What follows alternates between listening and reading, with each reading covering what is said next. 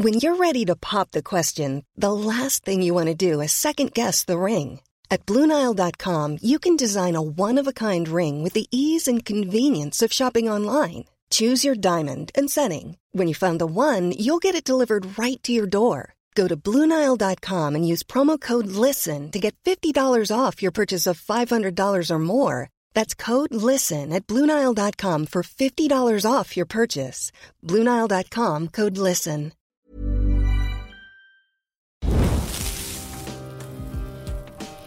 People can change anything they want to. And that means everything in the world. Show me any country, and there'll be people in it. It's time to take the humanity back into the center of the ring and follow that for a time. You know, think on that. Without people, you're nothing. Without people, you're nothing. Stoke the fire. Ladies and gentlemen, boys and girls, Stoke the Fire listeners of all ages, wherever you are around the world, Happy New Year. Today is January 1st, Happy New Year. 2023. We're wearing double denim to celebrate the occasion. We've got a Canadian tuxedo situation happening here, but yours, my friend, has some beautiful patterns, which mine sadly does not. I I uh, hate to to break you on this. I didn't say this earlier, but it's actually not denim. It's it's it's almost like a polyester. And the reason why I'm wearing this because my parents got it for me. And when I opened it up, I looked at it and I was like, huh. Could I wear this? And I'm like, you know what? Yeah, I, I can wear it. But I do like the patterns. It's a bit much, but it's kind of got that southwestern native thing going. But yeah, it's I not love it, dude. It's it's not denim and it's actually quite comfortable. So I'm gonna wear it for the rest of the day. And the- the material, then you just showed me it there, almost like Yeah. tracksuit material. Yeah, almost like a yeah, yeah, a jumper. Hell yeah. well, I'm rec- I'm repping that as well. Camp Oh, there you go. On the Love t-shirt underneath, we got the mugs as well. Um, we should at some point, because you still have a bunch of these at your house, we should get these up on a, a website of some kind and allow people to buy them. I'm sure you would appreciate the space. Oh, I see. That's not a big deal, but yes, I do have some. Um, yeah, I um, I'm excited that we're uh, you know it's been a while, and I'm I'm excited to uh to sit here with you and have a nice chat. And for all you lovely people listening, thank you as always for for uh tuning in and listening. We love you guys. Did you just get a text then? Are you distracted? Are you reading No. your, Are you reading your messages? Are you looking? Are you looking at your phone in class, Jesse Leach? No, I'm not. You, you promise me you're not. Well, I'm going to look at mine because I have some notes because you join us today. Just throwing it on the other side. Uh, today's episode is not your regular episode. It is the first of its kind um, on this podcast. It's a best of. Uh, we figured, as we've been doing the Patreon now for the best part of a year, we Yeah. figured the best way to kickstart a new year would be to showcase the best of our Patreon episodes so far, in the hope that many of you who are yet to come over and join the Patreon community will be tantalized uh, by by the you know the, the clips that we'll share with you today. So to date, we've done 13 episodes, but number 13 is only just gone up, so that won't be included in this best of. But we have 12 segments from the first 12 full length Patreon podcasts um, to share with you today to talk a little bit about each one. In addition to these clips from these feature length conversations that we have, there's all kinds of other really quite exclusive stuff from you. In particular, you share poetry and, and you know tour diaries. You've been a lot more active with your kind of personal um, sprinklings on Patreon, which I've seen have gone over so well, and people get really excited about them, and they always come from out of nowhere as well. So they're always a surprise, and they're they're greatly appreciated. I see it. Yeah, it's for me. It's just I feel, you know, I used to just kind of put it up on social media and just let it go. But I, you know, I feel like people are going to support us, you know, to give people the incentive and also just sort of like to give back to people who are supporting us. You know, I am sharing personal stuff that I don't put on social media, so it's exclusive to the Patreon. You mentioned poetry, but also just thoughts. Like if I sit and I'm having a deep thought about something, I'll capture it and I'll share it with the community.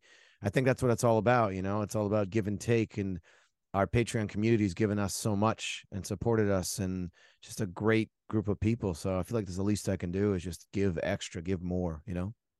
Yeah, man, and the the friendships that have sprung from that community have been really beautiful to, to kind of what watch them flower and grow um as well as kind of the you know just the general patreon page threads and discussion that goes on.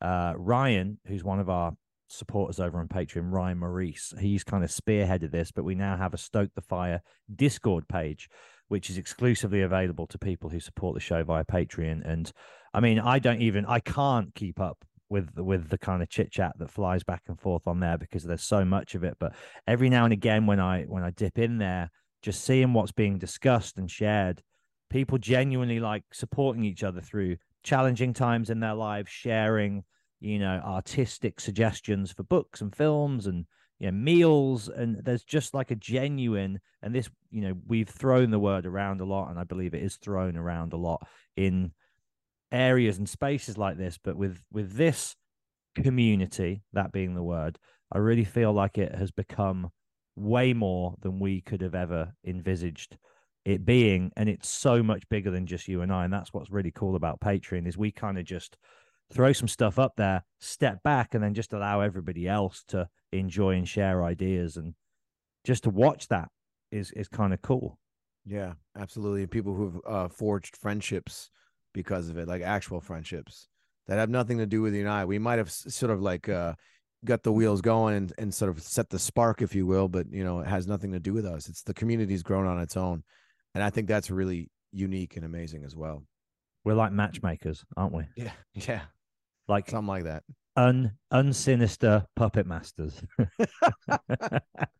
uh, so we got 12 clips. Let's get into the first one, and then what we'll do is we'll jump off the back of each clip and set up the next one and just bounce yeah. through in chronological order.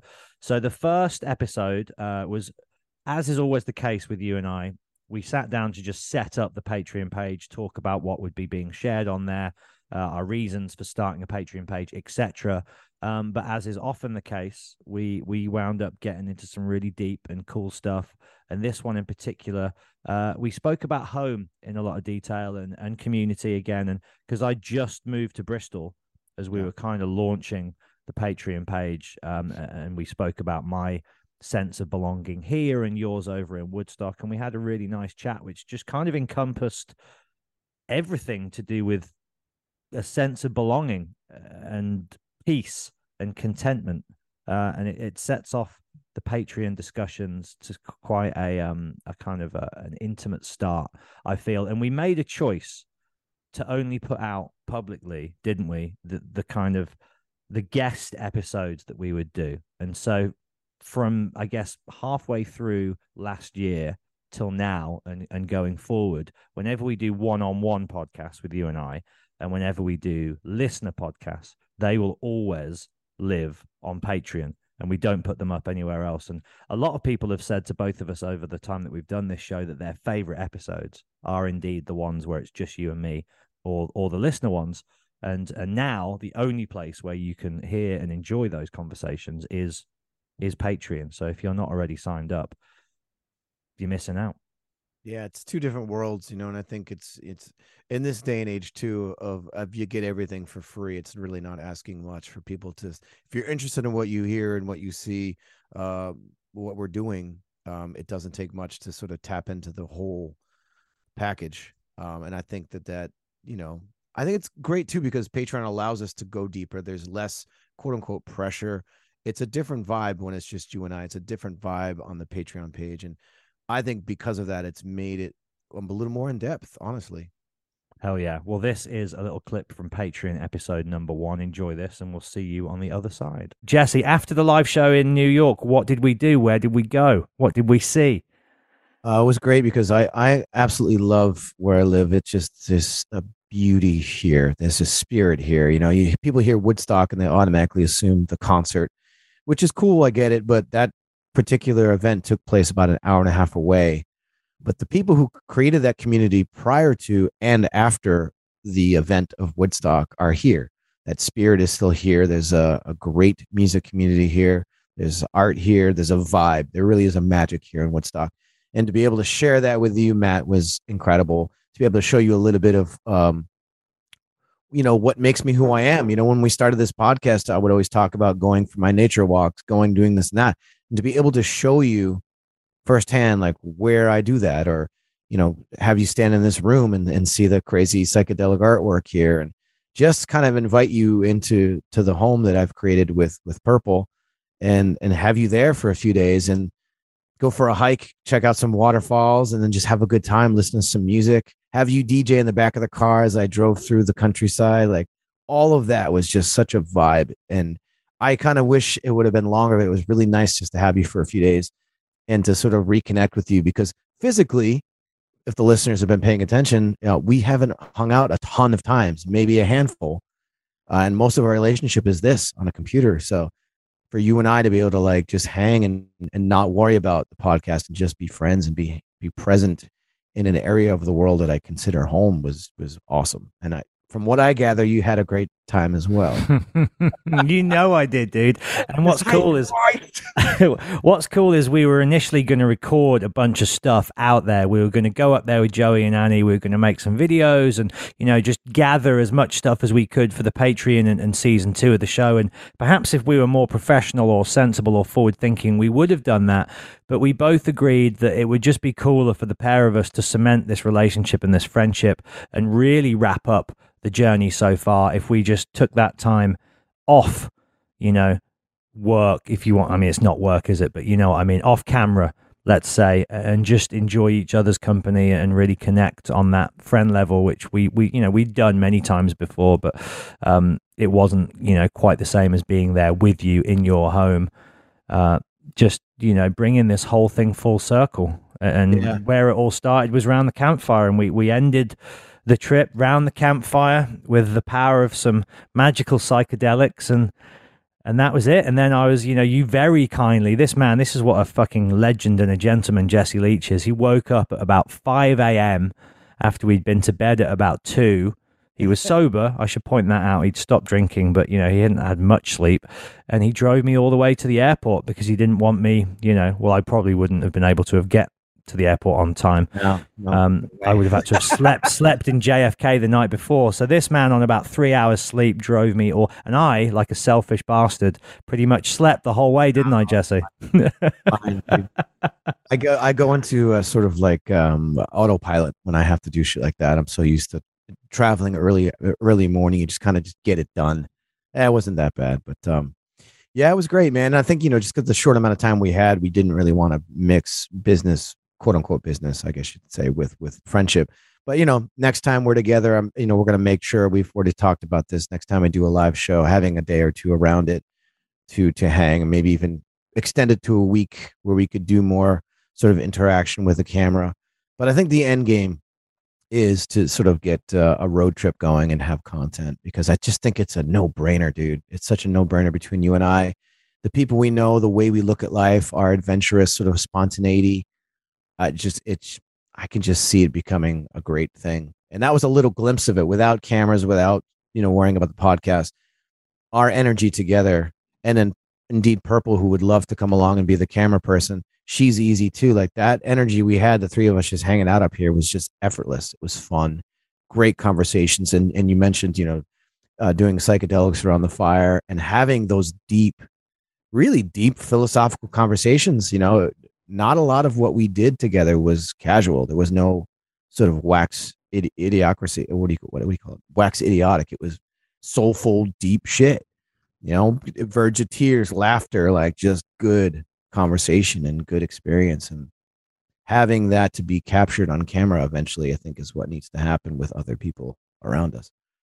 It's all I could think when we were hiking up in the mountains was just, man, if we had cameras here now, you know, because your knowledge of that area, you're clearly so passionate uh, and schooled on it, and you've taken the time to learn about it, and you know, you were just taking me around and telling me all these, you know, details and facts and stories about the area, and all I could think was, man, this should be, this is a travel show, just the the crew aren't here. it's a beautiful area, man. It really is. It's the magic. It, you know, there's a lot of places in this world that were once magical, and gentrification and the process of time has eroded a lot of that you know, mystical quality. And your area, everywhere I saw and everywhere we visited, even the people who work there and live there, and there's real magic in the air that's genuine and authentic and timeless, and and it's just there, isn't it, in abundance everywhere still. Yeah, there's a definitely a solid community here. As much as we'd still get, you know, tourism because it is Woodstock. You know, we get busloads of tourists that come up, and there is a bit of quote unquote gentrification going on. The locals won't allow it to go any further. You know, if you come up here, you're not going to find your typical chain uh, restaurants, no fast food, none of that bullshit. It's all independently owned, um, artistic community. And uh, Woodstock prides itself on that. And that's what I love about this area. And you can meet so many different characters, you know, not just hippies. We got Rastafarians, we got Buddhist monks. You know, you can go down to the local grocery store and you're you're elbow to elbow with you know rich landowners uh, again Rastafarians, Buddhist monks, uh, musicians, ex roadies for ACDC. They're here. Uh, members of the Bad Brains, you know, members of P Funk, Parliament Funkadelic. It's just cool, man. I it feels like home, and a lot of people who lived that life of being a musician on the road decided to settle here. So it's kind of like uh, almost like a retirement home for artists. So it feels like I'm in the right place for when that day comes. And we're back, and we're going to be back, I guess, 10 more times between now and the end of the show. So if you're watching this episode, it might be a little bit discombobulating because you'll see us in different costumes and different settings. Have you noticed as well, Jesse, that for today's episode, I've spun the laptop around? I'm still in the same room where I usually record, but uh, there's no fridge behind me today. It's a painting and a I don't even know what that is. A shelf. I, I prefer shelf. that. It looks very. Speaking of home, it looks very homey. It looks like you know. I want to grab a drink and relax over there. It looks nice. I I enjoy the uh, the flip of the camera. I back it. This is a better vibe. Is it? The only reason I did change is because the lamp above the fridge ran out. Or not ran out, whatever. Why can't yeah. I talk today? The bulb's gone. so it was a bit dark and grainy. So I thought I'll flip it. And you are right. It does kind of look like I'm in the pantry right yeah, now. It's warmer. It's a warmer vibe. I like it. Nice woody, earthy tones. Yeah. Um, this is the kind of gold you can get, ladies and gentlemen, over on patreon.com forward slash stoke the fire. And we we we humbly ask you uh, on this, the first day of a brand new year. Um, it's kind of essential for us and our ability to continue to make the show that you do support it if you can with even just a small monetary donation because since leaving gas we've had to pay um, our wonderful producers joey and annie. We do so obviously happily but we do have to you know compensate them for their efforts and their work out of our own pocket. And uh, we have to cover the costs of, of the website and podcast hosting and all of that. It isn't free. I wish it was. Um, and so just a little donation of a couple of dollars a month makes all the difference to us. And the more we can get on Patreon, the more support we can get on there, the more time specifically I can put into the organizing and overseeing of the show and we can get better guests and you know as we've been talking about since day one but have still not been able to do the travel element tv video vibe which you know is a dream of mine to make that happen. But again there's cost involved there and the zoom thing is obviously great because it's handy and it costs nothing but it can't right. be a zoom podcast forever can it jesse? We've got to get out there in the world yeah, I think it's a slow burn. I think anyone who knows this podcast knows that it's it's deep. It's not your typical thing, and I think that's what makes it unique. It makes it special, and I'm proud of that. You know, even if it does take a while for us to get to that point, we're able to do that. Um, I think what we've done thus far is something to be very proud of, and it's been it's been a great journey so far. I, I look forward to seeing what what comes next. But in the meantime, we're in the trenches doing our thing and, and spreading the love and the positivity and you know feeding people's minds with with stories and i think that's what it's all about is the stories and the the human condition. Well for me and i'm not aware of any other podcast in the world that does this there may be them out there but i've certainly not come across them and to toot our own horns for a minute but the listener episodes they're so unique to this show they're really what gives stoke the fire for me that extra extra special, intimate connection between us and the audience that other shows just don't have, where we invite anybody, whoever they are, whatever they do, onto the show and give them the platform and the same length of time and, and focus and dedication as we would, you know, a Robb Flynn or a Myles Kennedy or a Randy Blythe or whoever else. Anybody out there who enjoys the show and feels like they share a, a common worldview with Jesse and myself and the other people who listen, um, you can reach out to us, get in touch, stokethefirepod at gmail.com, and you can come on the show and be a guest. And that was something we did with series one, and the response to them was amazing. We decided going forward, we wanted to continue to do the listener episodes. However, uh, as with the one on one solo episodes, we decided to break it up and, and put the listener episodes on Patreon as well because I guess the one thing that I did take from the feedback that we got from Gas, and they were right in saying this, is if we do want to grow the show, the public show, it is all about the types of guests that we have on, and names do matter. But if we do want to, you know, furrow down and get deep as well, we need to continue the listener episodes because they're such a key part of what we do. And so I think by having them on Patreon and then focusing with the bigger guests on the public podcast, we can, uh, pardon the phrase, have our cake and eat it too, right? And enjoy Yeah, the best yeah. of both worlds. Yeah, and I think that's important. And you know, uh, having listeners on the stories can be profound, very much like this next clip. Um, Alex is somebody who's become a huge part of the community and a positive, through and through, a very positive voice. His story is great, but his presence on the Patreon, his presence on anything that we do with Stoke the Fire has been crucial. And he's someone that has actually become a friend of mine. I have his phone phone number in my my cell phone. I've texted him, hung out with him outside of uh, you know Stoke the Fire, and he's become a crucial part of our community. And and that I don't think really would have happened unless we had him on, unless we did meet him in person. And that's the beauty of what's happened to some of these listeners. They become our friends. Amen. Uh, so without further ado, here is a clip from Patreon episode two, which was a listener podcast that we did uh, with Alex P. Here it is. One thing you mentioned a moment ago is this kind of childlike innocence, uh, you know, an untainted view of the world. I think that's really interesting because it isn't, as you say, until opinions, ideas, perspectives start to form that we're then shaped into the human beings we, you know, start out becoming, and then we can change that course as we, you know, attempt to along the way. But we're a blank canvas to start, aren't we? And as you say, you're dealing with so many different themes in your life from the get go. How was your mum putting food on the table if she was on her own and she was getting high and, and, and wasted? How, Well- how how were you surviving as a family?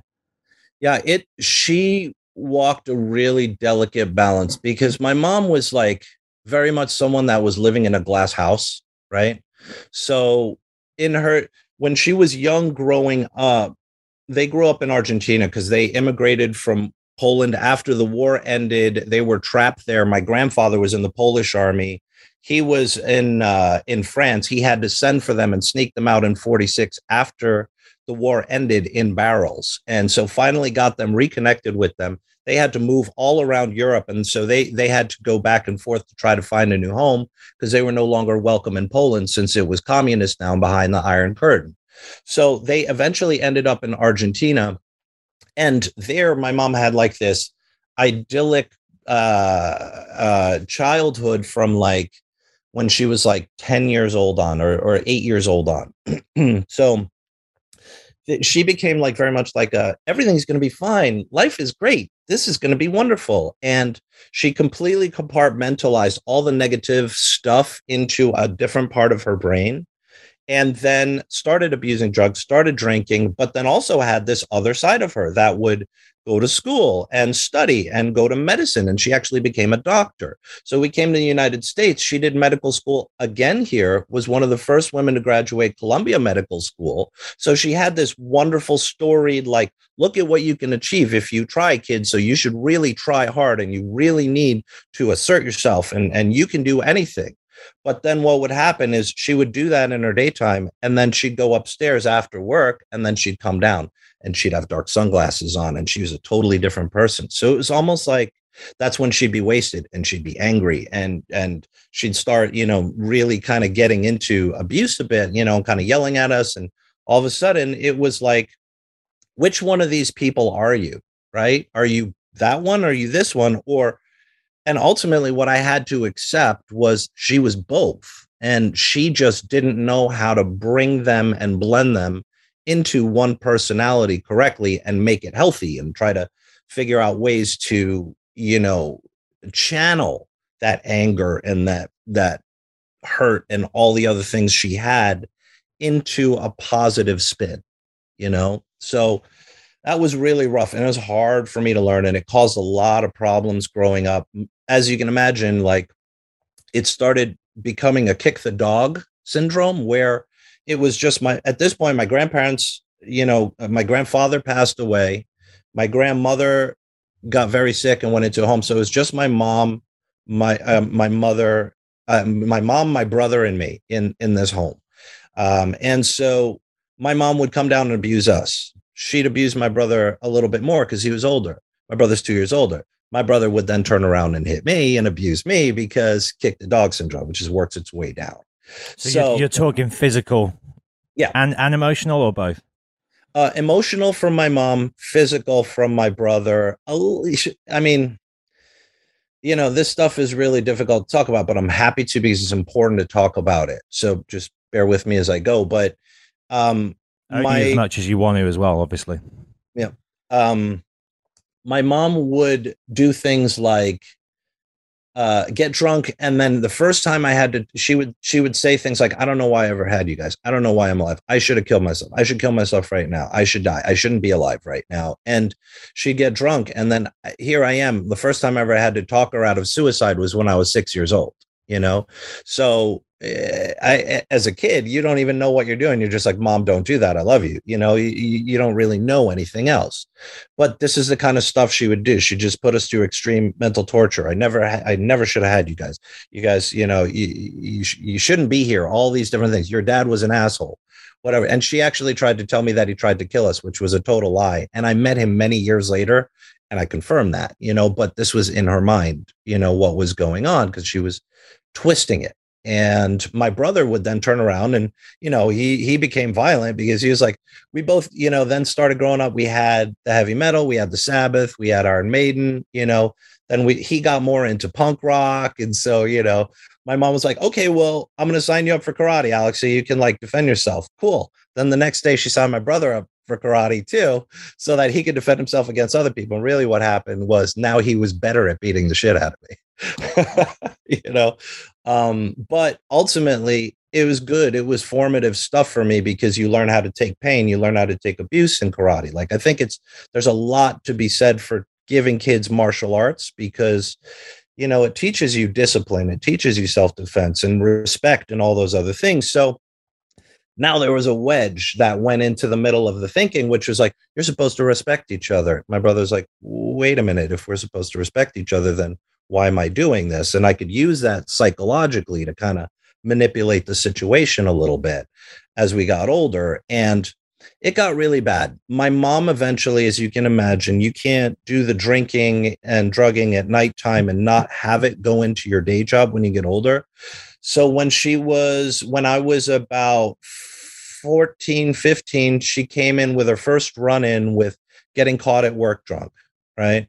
And she then had to go into they did a thing where she had to go into a program for six months and she could save her license. Well she did but they kept her for a whole year uh, because they realized that she had massive brain uh, issues and brain damage from it all. So um, they kept her for over a year. They said alex you know she's clearly you know messed up here. Um, and it's amazing that she could even do this in her day job. Well long story short, that started a whole wave of events and spiral where she came back, but then she lost her uh, medical license and started going down, down, down, down, down, down, down. So now we had this one standard of living, and then all of a sudden it started crashing and crashing and crashing. So, like, that's when I realized, holy shit, like, we're totally like walking on a disappearing floor right now and my future is not to be taken for granted.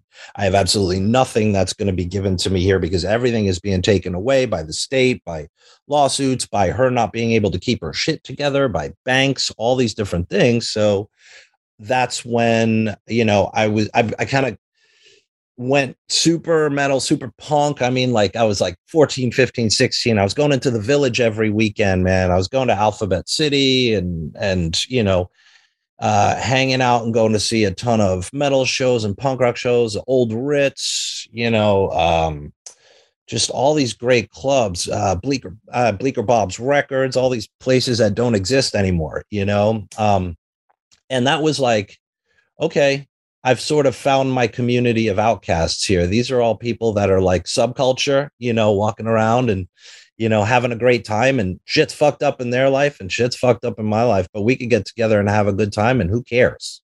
Mm-hmm. So, you know, that's kind of how I got into the scene. And, you know, the Ramones originally were from my neighborhood too in Forest Hills. So I used to see them around, you know, growing up. And I'd be like, when I was like super young, I'm like, those boys are up to no good. you know?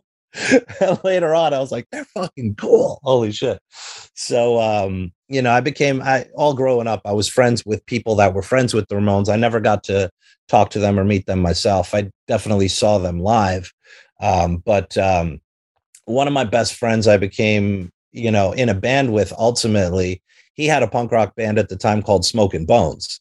So Smoking Bones was a band that played in the city a whole bunch, and it was like, you know, this kind of old school punk hardcore kind of scenario where it'd be like a room, they got a room, and then all of a sudden just like 50 punks show up and then just arrange chairs around the fucking edges of it, and then fucking everybody fucking slam dances in the fucking center, like band set up right next to it, people knocking into the fucking drum set and everybody fucking flailing and shit. And people just sitting there like, you know, around the side and just kind of pushing them back in pushing it back in, you know, um, skating outside, causing a havoc. And I was just like, you know, this is fucking cool. Like, I like the anarchy and the insanity of it all, but I also like the fact that they're breaking down the barriers between this really stale, bland way to interact with the environment that came from like my upbringing of old school traditional stuff and fuck, like flipped it on its ass. Like, wait a minute, I thought this was supposed to be important. Why don't these people think that's important? oh shit, because I guess really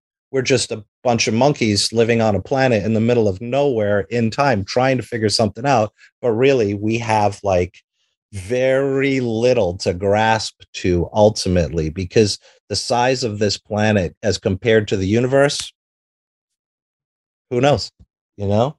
Who knows? I can, I can definitely relate to some of what you're saying. I mean, not the abusive part, but um, you know, growing up in a religious family, trying to find myself, and then discovering this community. And I think that's that's the word I would like to throw in there too. That I appreciate about punk and metal and hardcore is you kind of find your tribe. You find those people who make you feel less alone. And those I latched onto that huge when I was a kid because I grew up in a very strict religious household too, where I was expected to do this, that, and this. And I met people who you know, were in my mind like crazy. Like I met crazy people like, wow, th- this person's been through this, this, like probably people like you, you know, I grew up in abusive homes and this was their only way to sort of be themselves. Um, and also for your, for listeners, when you mentioned Alphabet City, going to Alphabet City during the time frame that you're speaking of was very dangerous. Uh, you could easily get killed. Um, so to me, it's very interesting that you put yourself in that situation because you loved the music and the culture. And that just goes to show you how much of a passion you had for it to put yourself in harm's way to to go to those shows and to see and to experience that incredible culture and that community. Um, and that saved my life as a kid. Honestly, I I wasn't sure where I was going to go and what I was going to do until I found my tribe. As you're speaking, I love it. The time frame you're speaking to is like the glory days of New York music. It's beautiful. Thanks again to to Alex, not just for a brilliant conversation that we had for the Patreon podcast that we did, but also, as you mentioned before going into that clip, Jesse, for being such a a source and a force of positivity around this community that we're building. He's been with us since day one. And as you say, whenever he chimes up on the YouTube comments or on social media or the Patreon page, it's always a welcome input, isn't it? And he's always just got really insightful things to to say and share about each episode. And it's always just a joy to, to hear and know that he's not just there listening, but he's actively engaging and is, you know, he's right there in the thick of it with us. So cheers to you, Alex, wherever yeah. you are. Big love. just looking around for him. is he in my kitchen? No, he's not. Um, so the the third clip from episode three is ghost story orientated. Now, this is an area um, I have so little experience in. I've always been open to energies of the other worlds, but I've never really encountered them myself. So Jesse kind of took the reins with this episode. And what we do suggest and ask you to do as well is if there's topics of conversation that you would like us to explore and delve into on the Patreon one on one chats that we do, just hit us up, let us know, and we'll try and tick our way through as many of the list as possible.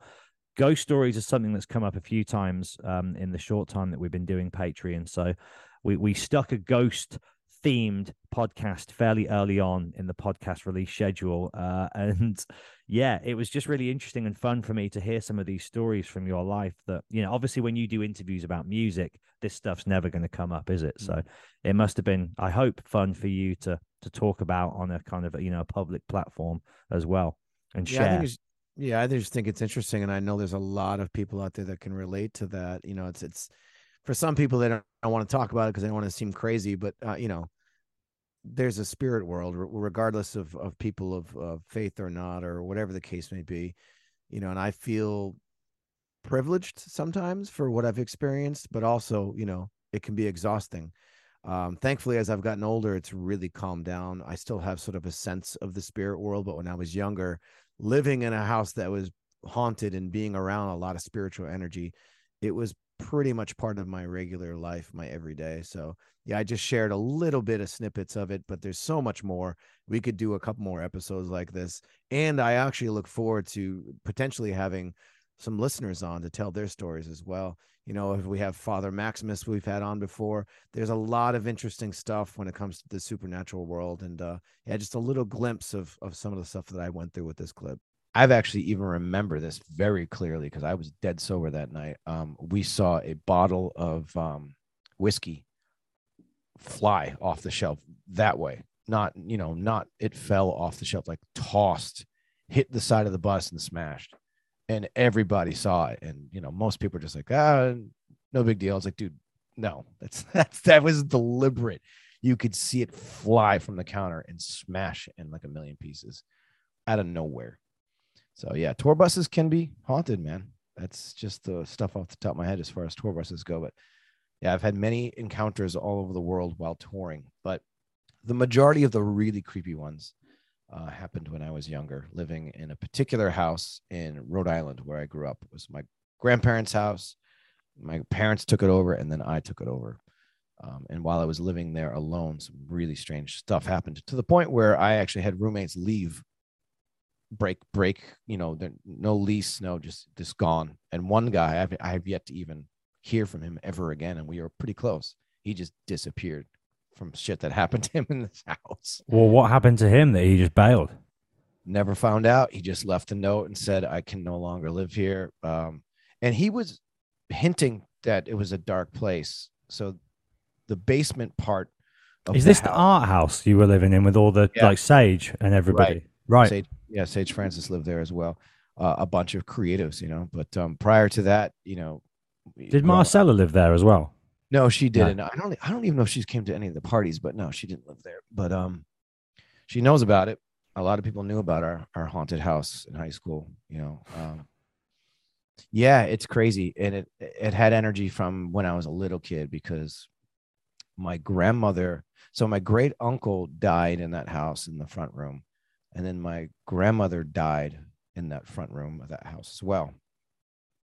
And there was one Of thing kind of unnatural causes or natural? cancer.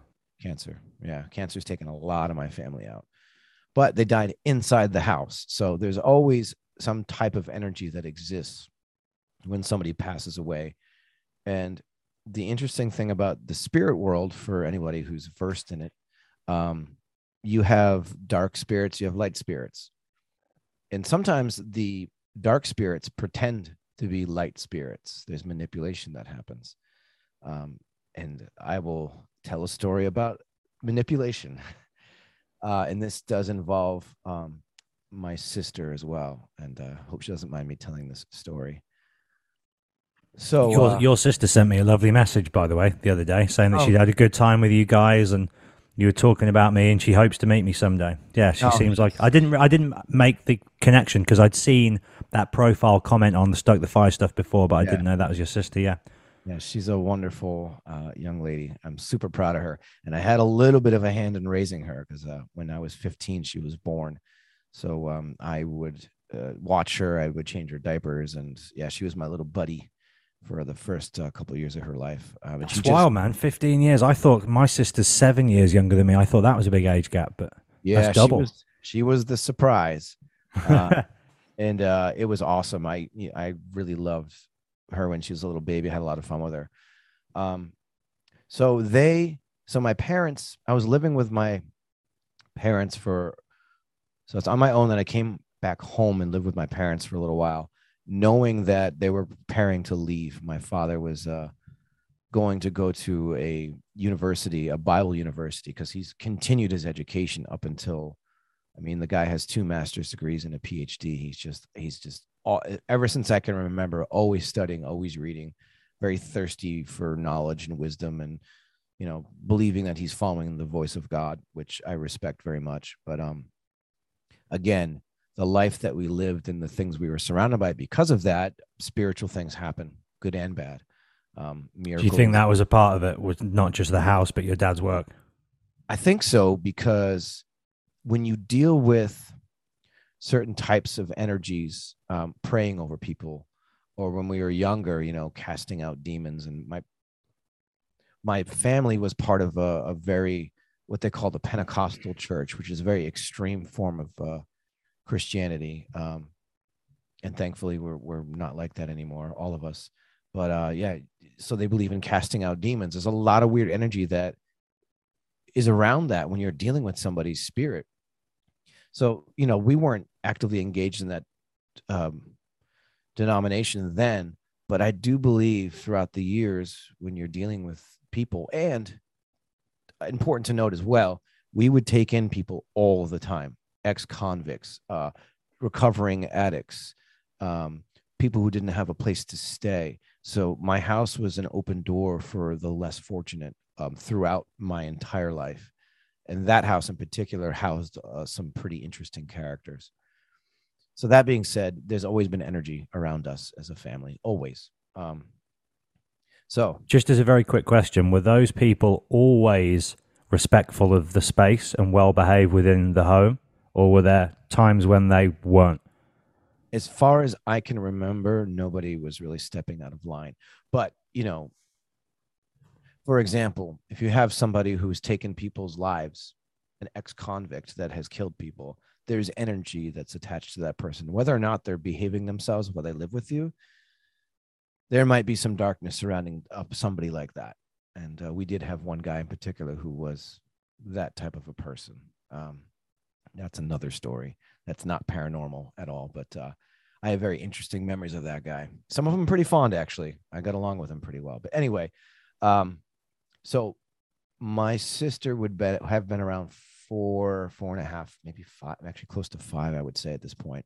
Uh, and, and I was helping my father prepare the house. You know, he wanted to make sure he left the house looking a certain way for me because I was going to take over the mortgage and like live there you know take on the the family legacy which was just extremely difficult at my age. I think it was 20 22 at the time taking on this huge responsibility i was not ready for. But um helping my dad out around the house.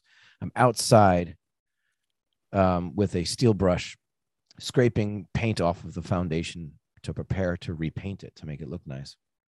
My little sister is in the backyard playing with her friend um, who was over for like a play date, you know, saying goodbye pretty much because they were getting ready to move.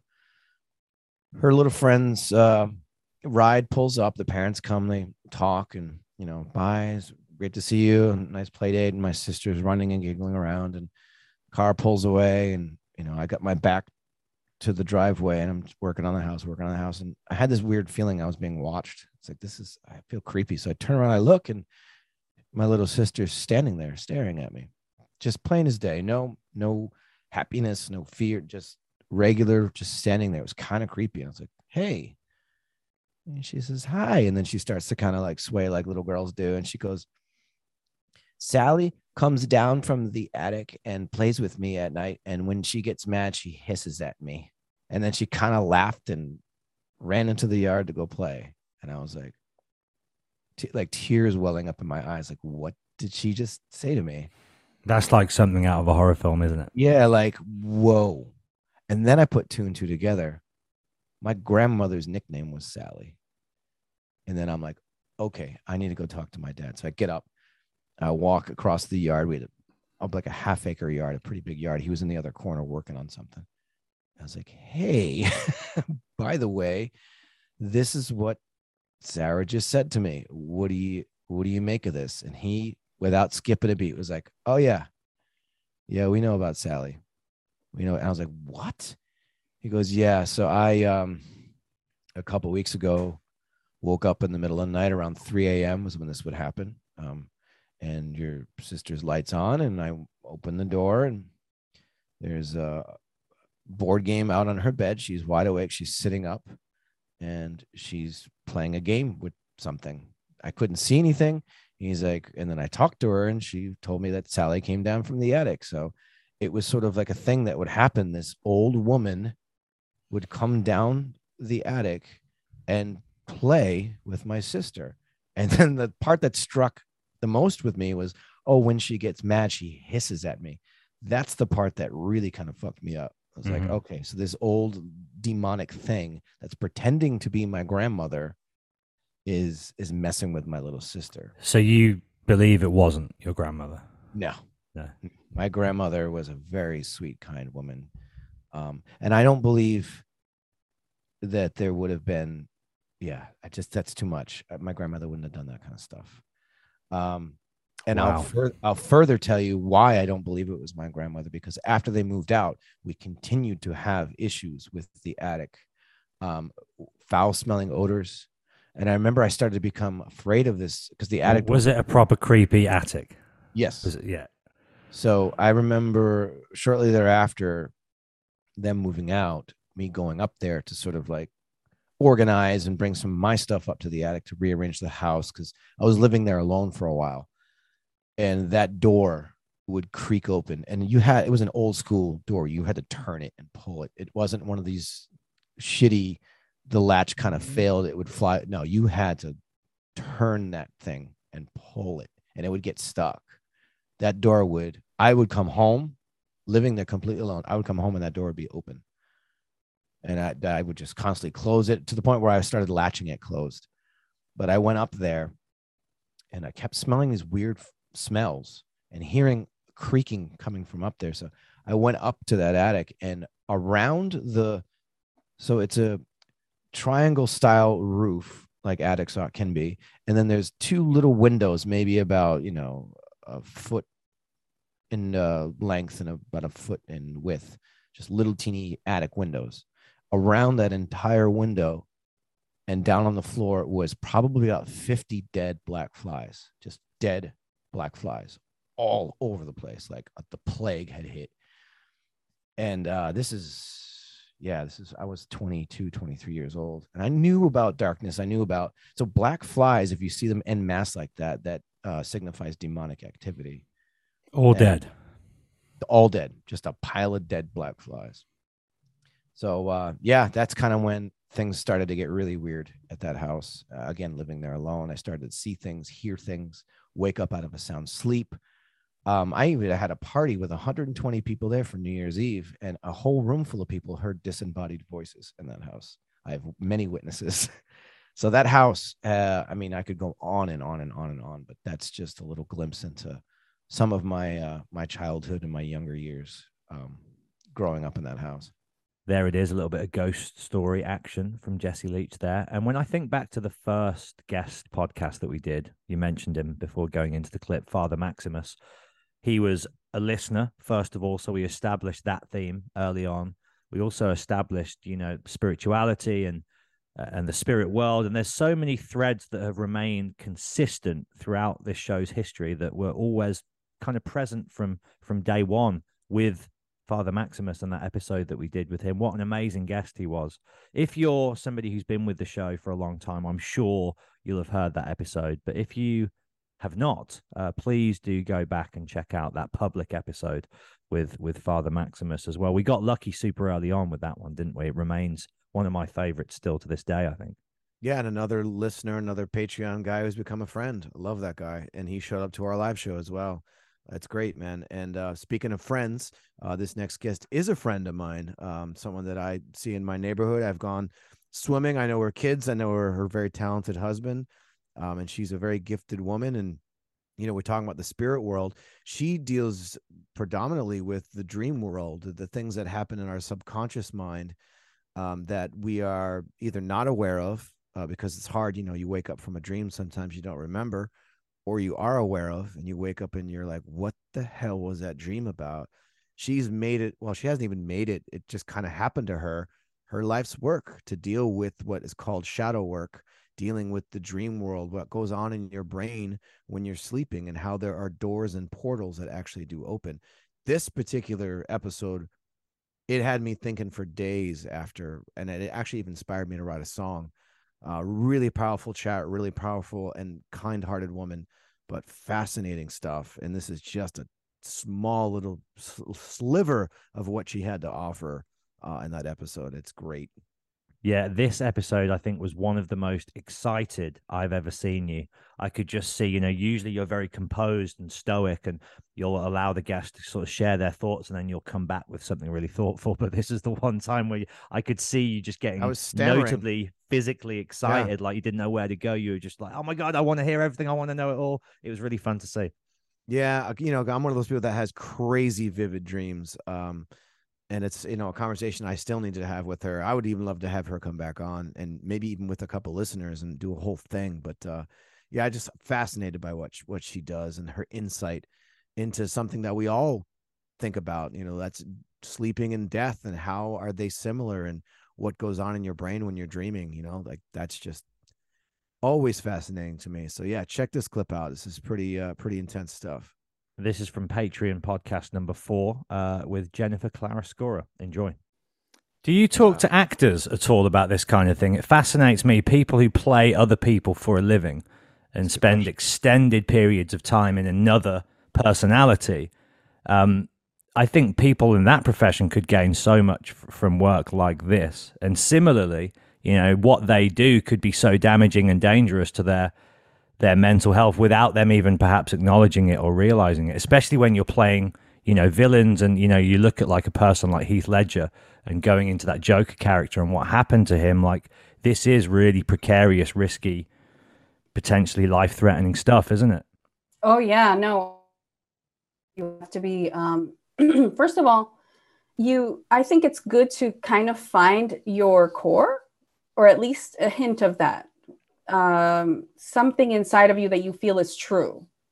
And then you hang on to that. And whenever you're doing any kind of work light shadow whatever it is just always having that presence so that you know that you are not everything else. You're mainly this truth you know? I don't know if people want to call it god or universe or higher self. I think that's that's a, a common term higher self um, but uh, yeah, it's it's tricky, and I do suggest guidance, but it doesn't have to be like some people have a great shadow work process where they do it um, steadily enough where it doesn't like overwhelm them. So I'd say yeah, take it take it slow and and time to integrate. It doesn't take like oh I'm going to integrate this in you know 10 minutes, although that can happen, but um, first I say develop a relationship with it, observe it, be aware of it. Don't don't try to be like, oh, you, you know, you are me, you're part of me, um, because I feel like the shadow can rebel as well because it's a part of you, and there has to first be a, a, a conversation or awareness and a relationship. It's so deep. It's it sound you know I would say like on the surface for people who don't know and i'm pleading ignorance too i'm, I'm fairly new to this but like it sounds crazy right? But when but when you really think about it it's completely logical that we would have this because our brains are such incredible things that we don't have a full grasp and understanding of like where does creativity come from? Like where does it come from where out of nowhere i'm like struck by something and i write something and it's like this incredible thing that stays with people and like a work of art, you know, a painting, like where does that come from? And diving just into that a little bit, realizing mm. that again, trauma, ch- childhood, the way a child processes something versus the way the adult uh, processes something. Of course, there's stuff that's lost along the way. Of course, your memory is going to fail you for not even just traumatic reasons, but there's a lot of things that may have happened to you that you took in that became part of you and you didn't even realize it. So the deeper you go, I mean, it's endless. Really, you could do this type of work probably for the rest of your life, uh, and and then you can get into like what what are dreams? What are dreams? There's such a fascinating thing. There's a great line by Nas. Um, I don't sleep because sleep is the cousin of death, and I've always loved that poetic line of like, you're not dying, but there's something similar to what's released in your brain, a DMT, that allows your brain to sort of unlatch from quote unquote reality and seek these things and go on these adventures and have these messages being read to you. It just seems to me that this is such a deep practice, and people who may not know anything about it, maybe hearing it for the first time, might think this is crazy. What is this? But it's really not. It's really based in science, really. I mean, it's it's uh, it's it's abstract science, but what do we know about this? There's so much we don't know, and that's it's um, my mind is being blown right now. I'm I'm completely. Be, you guys are going to see on other, other, other I'm going to bring this up on other episodes. Be like, shadow work, guys. Remember? Could you ask that question, Jenny, that Jesse did kind of, you know, indirectly ask, what are dreams in your opinion and perspective? Yes, there have been scientific um, tests where people in a lucid dream have been able to contact, you know, through eye movements. Um, now there's like these devices where uh, you move your eyes to um, to converse from the lucid dream. Um, and it, it's stuff like that. I am not the most scientific dreamer. I believe in soul journeys. So for me, dreams are a, a world.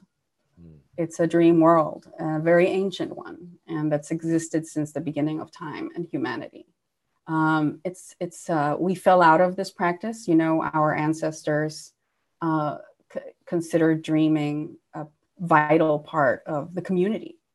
And my purpose in life is to bring back what was lost, which is access to this dream world and as a community as well.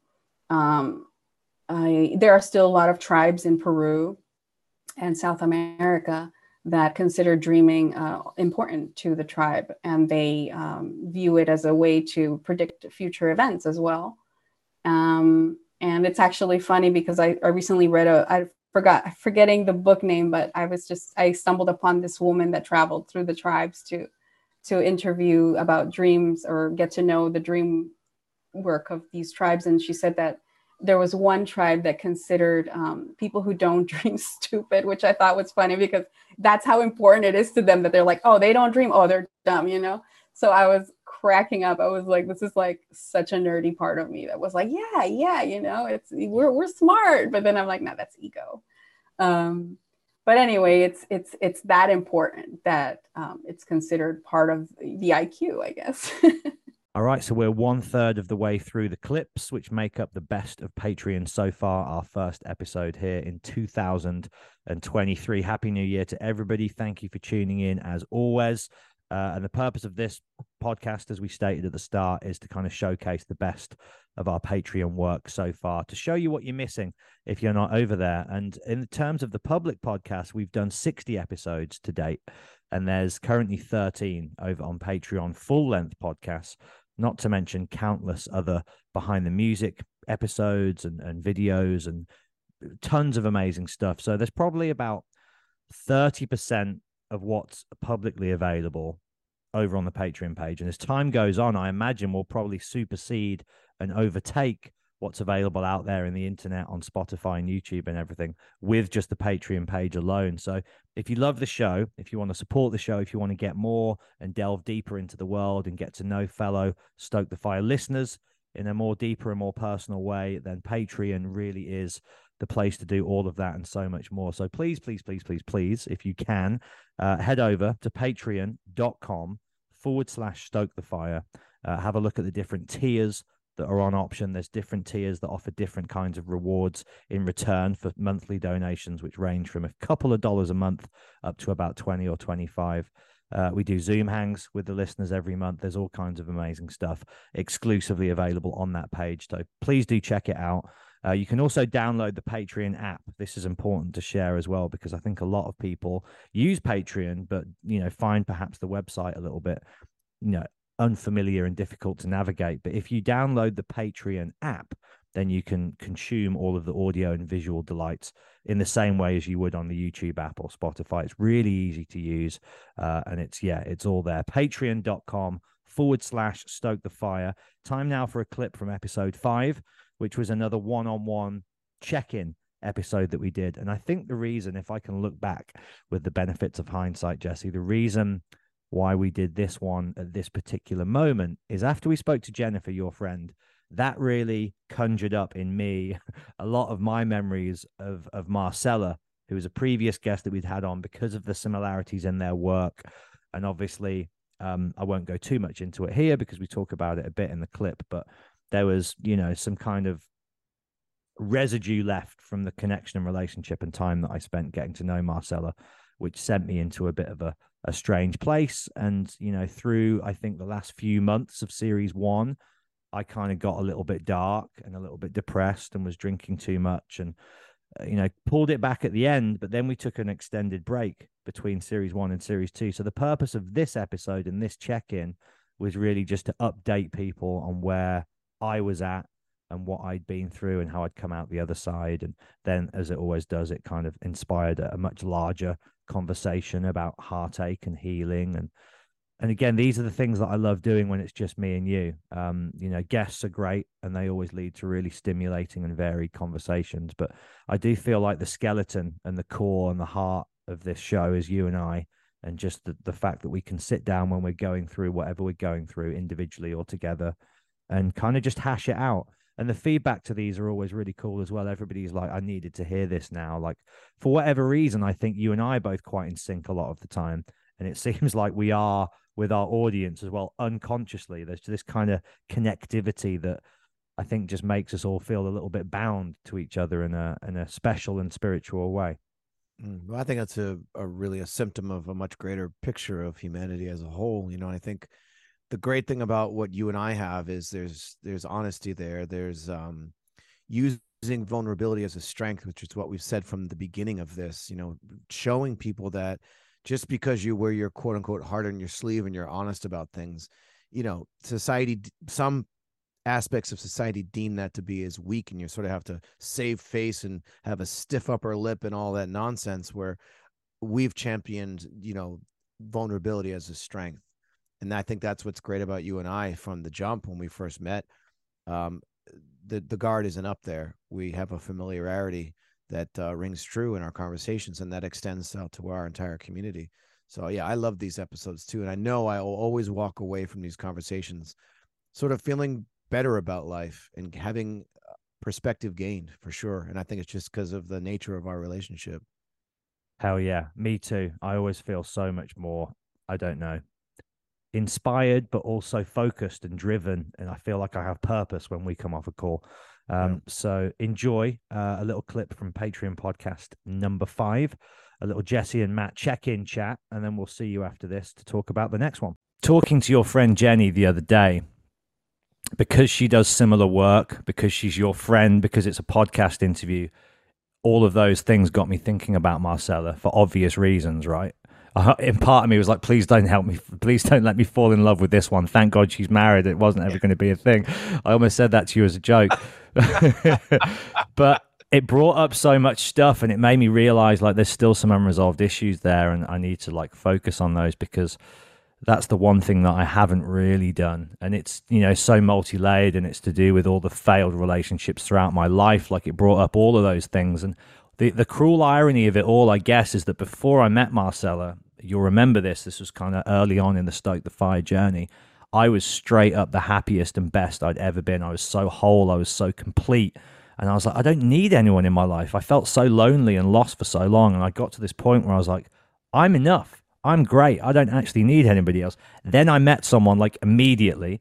It's like the universe's cruel joke. And I was like, oh my God, I'm now I'm finally whole. I'm ready to meet someone. I have. She's amazing. Let's do this and then for it to not work out so heroically, you know, so fast as well, because we'd spent six months nurturing this thing, and then within like 24 hours of her being in England with me, we both realized, like, fuck, this ain't gonna work. It was just like, here's what you could have had gone. Um, it just sent me back to like be, even further back than square one. And what I wanted to share with people is so we're on the Keith Buckley tour. He's sharing his demons every night. They're clearly rooted in alcoholism. And you know he put that out there every night, and it's in the video that's on his YouTube page. So I'm not talking out of turn by saying that. Uh, and then at the end of that tour, we'd done six nights in a row, and it was honestly, man, it was like imagine six nights of the live show that we did in New York. Imagine it in a row. Like it was it was so transformative and life affirming and therapeutic and cathartic and healing and powerful and amazing every night on stage. And he was really purging his demons, and the crowd were getting really, you know, kind of intense revelations and, and, inspirational kind of like guiding lights uh, and you know all kinds of positive stuff from the night and it was overwhelming and brilliant. Six in a row hugely successful great.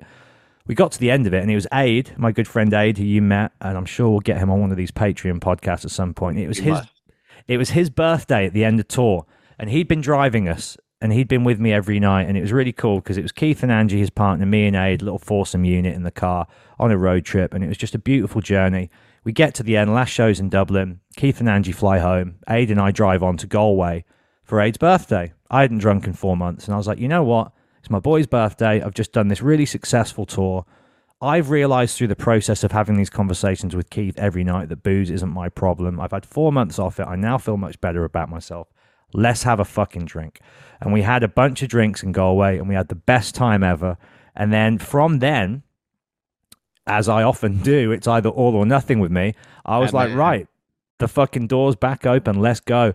So I did four months sober, and then I basically did four months drunk. What I want, I want to say is this: is I loved every single second of the entire eight month period. There wasn't a single day in that four month binge, essentially, because I was doing such fun, amazing stuff. I was going on tours with Bowling for Soup. I was going on cruises in the Caribbean with Flogging Molly. I was in Woodstock with you. I brought out my book. It was my birthday.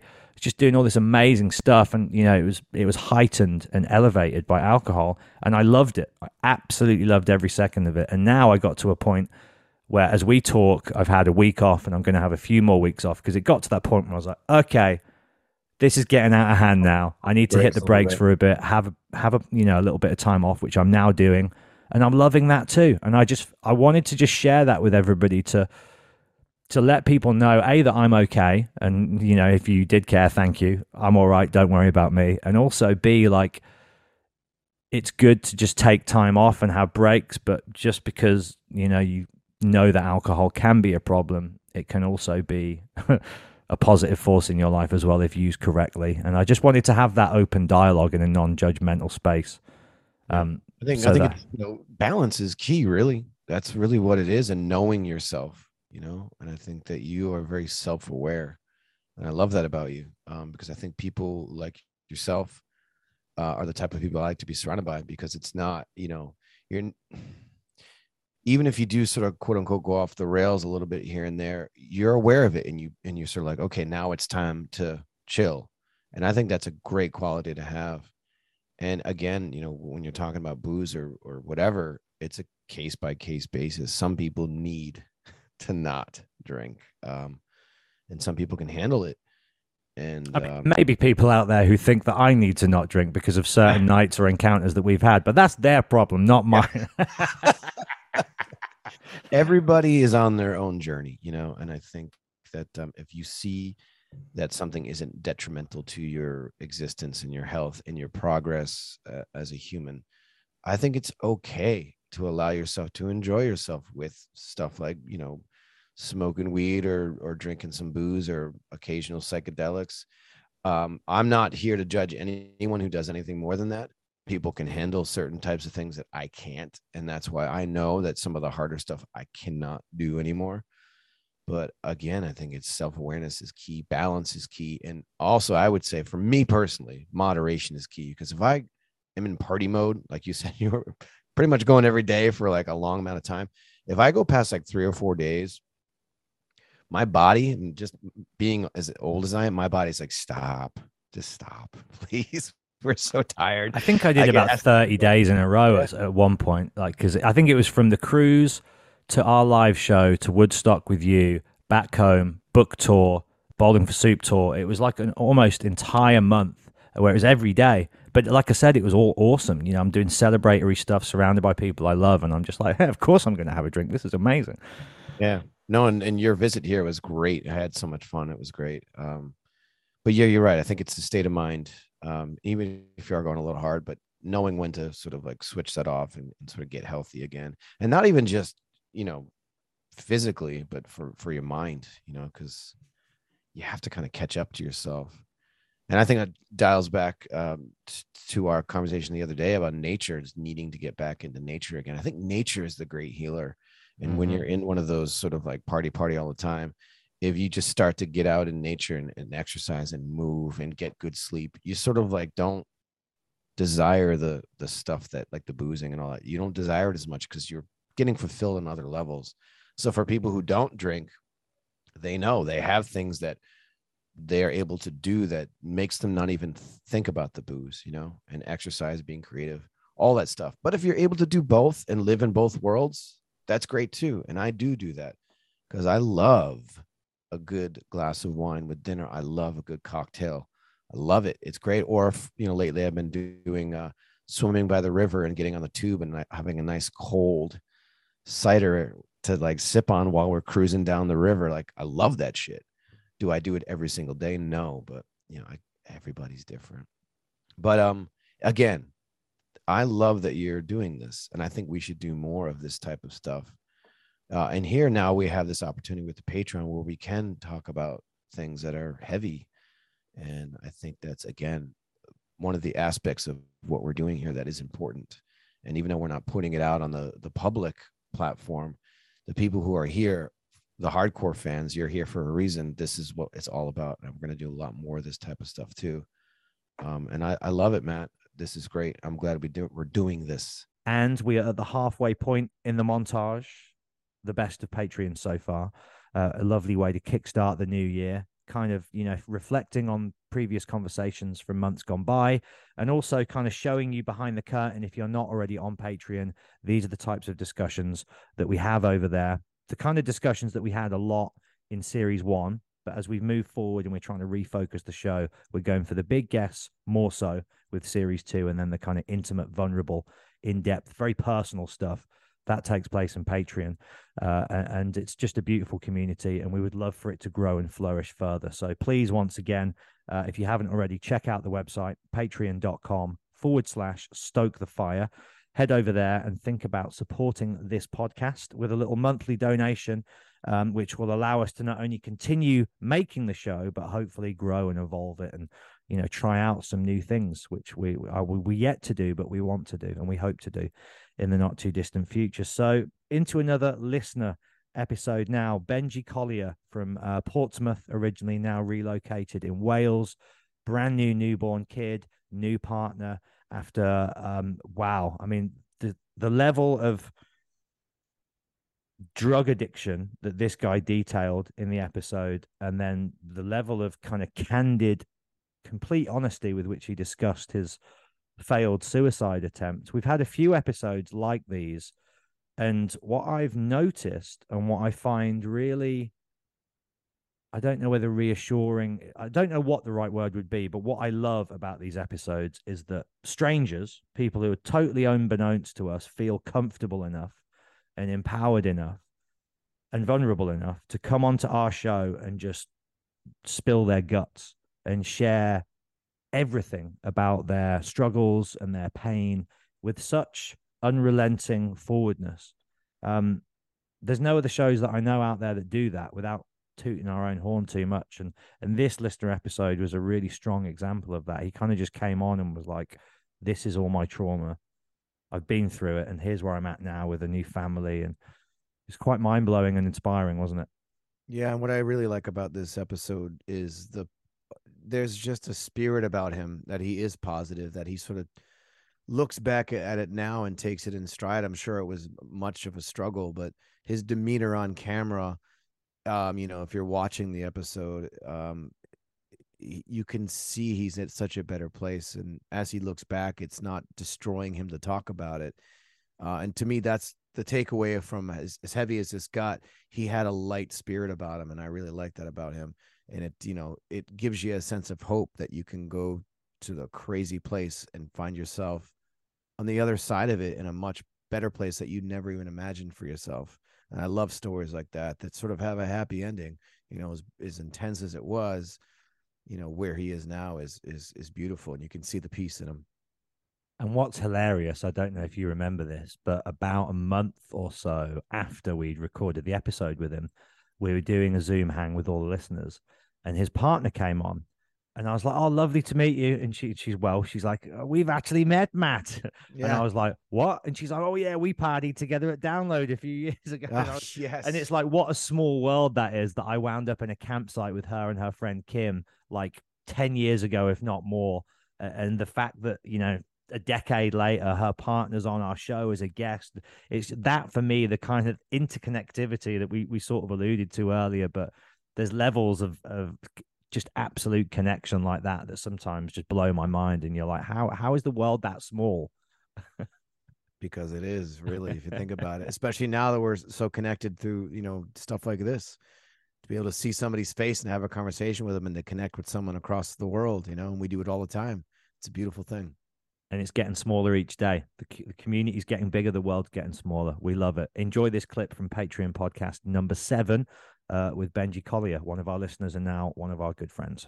When you are going through all that stuff that you obviously had to go through at a very young age, it makes you feel alone in this world. You know, as a child of divorce, I felt that too, even though I had a sister and same thing, I love her and, and we are close and there's great, you know, affection there. But I always felt totally alone because I just saw my family unit fall apart and I was like, man, I'm fucking totally on my own in this world. And, you know, that in my life has led me to, you know, extreme periods of alcoholism and depression as well. So when do you start to really wrestle with with those darker feelings and when do they start to take hold? I think I've gone through a couple of I've gone through a couple of cycles, sort of every sort of five or six years, sort of after that. So I mean, growing up, I mean, I I, I left left home when I was 19, sort of rebelliously. I, you know, I'll make it in my make it in this world on my own, sort of thing. Went out, um, and I got probably got to about 20, 27, 28. Um, and it was just the just the monotonous sort of grind of waking up, go to work, come back. Um, and it just just after sort of year after year, just sort of ground down, worn down bit by bit. Um, just sort of just sort of being bored, bored of life, bored of bored of bored of work, bored of bored of my friends. Um, bit by bit, uh, I think as growing up, um, the sort of friend after friend would sort of get into a relationship, have a child. You start seeing less of them, so there's less sort of less people within my sort of social circle. Um, Can totally relate to that, man. The late twenties as you approach thirty, you know, it's different it was tough. When you're in creative industries. It is different, and I've I've been really lucky that I've always had, you know, people like Jesse, people who I've met through music, that you know, even if they do have partners and whatever, they're still connected to that, you know, more mm. free spirited way of life. But if you just grow up in, say, the suburbs or even in an inner city, I think in the UK at least, that's all I can speak to. There's a tendency to just you know lay roots, settle down. Of course, this is what society teaches us to do. So as you see all your friends one by one making that choice, you do start to feel like more and more alone. Like fuck, is this all there is? Yeah. And I think it was I was in a relationship at the time um, that was that was toxic. Um, she lived in London, I lived in the south. We'd kind of just hook up at the weekend. Um, and so during the week, sort of kind of feeling a little bit more alone. You know, as the more more sort of friends had kids and you know they were coming out on a you know going out on a Wednesday night for a piss up less and less.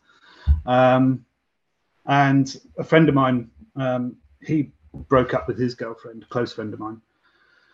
Um, so we kind of banded together a little bit, um, and that was kind of where the drinking started.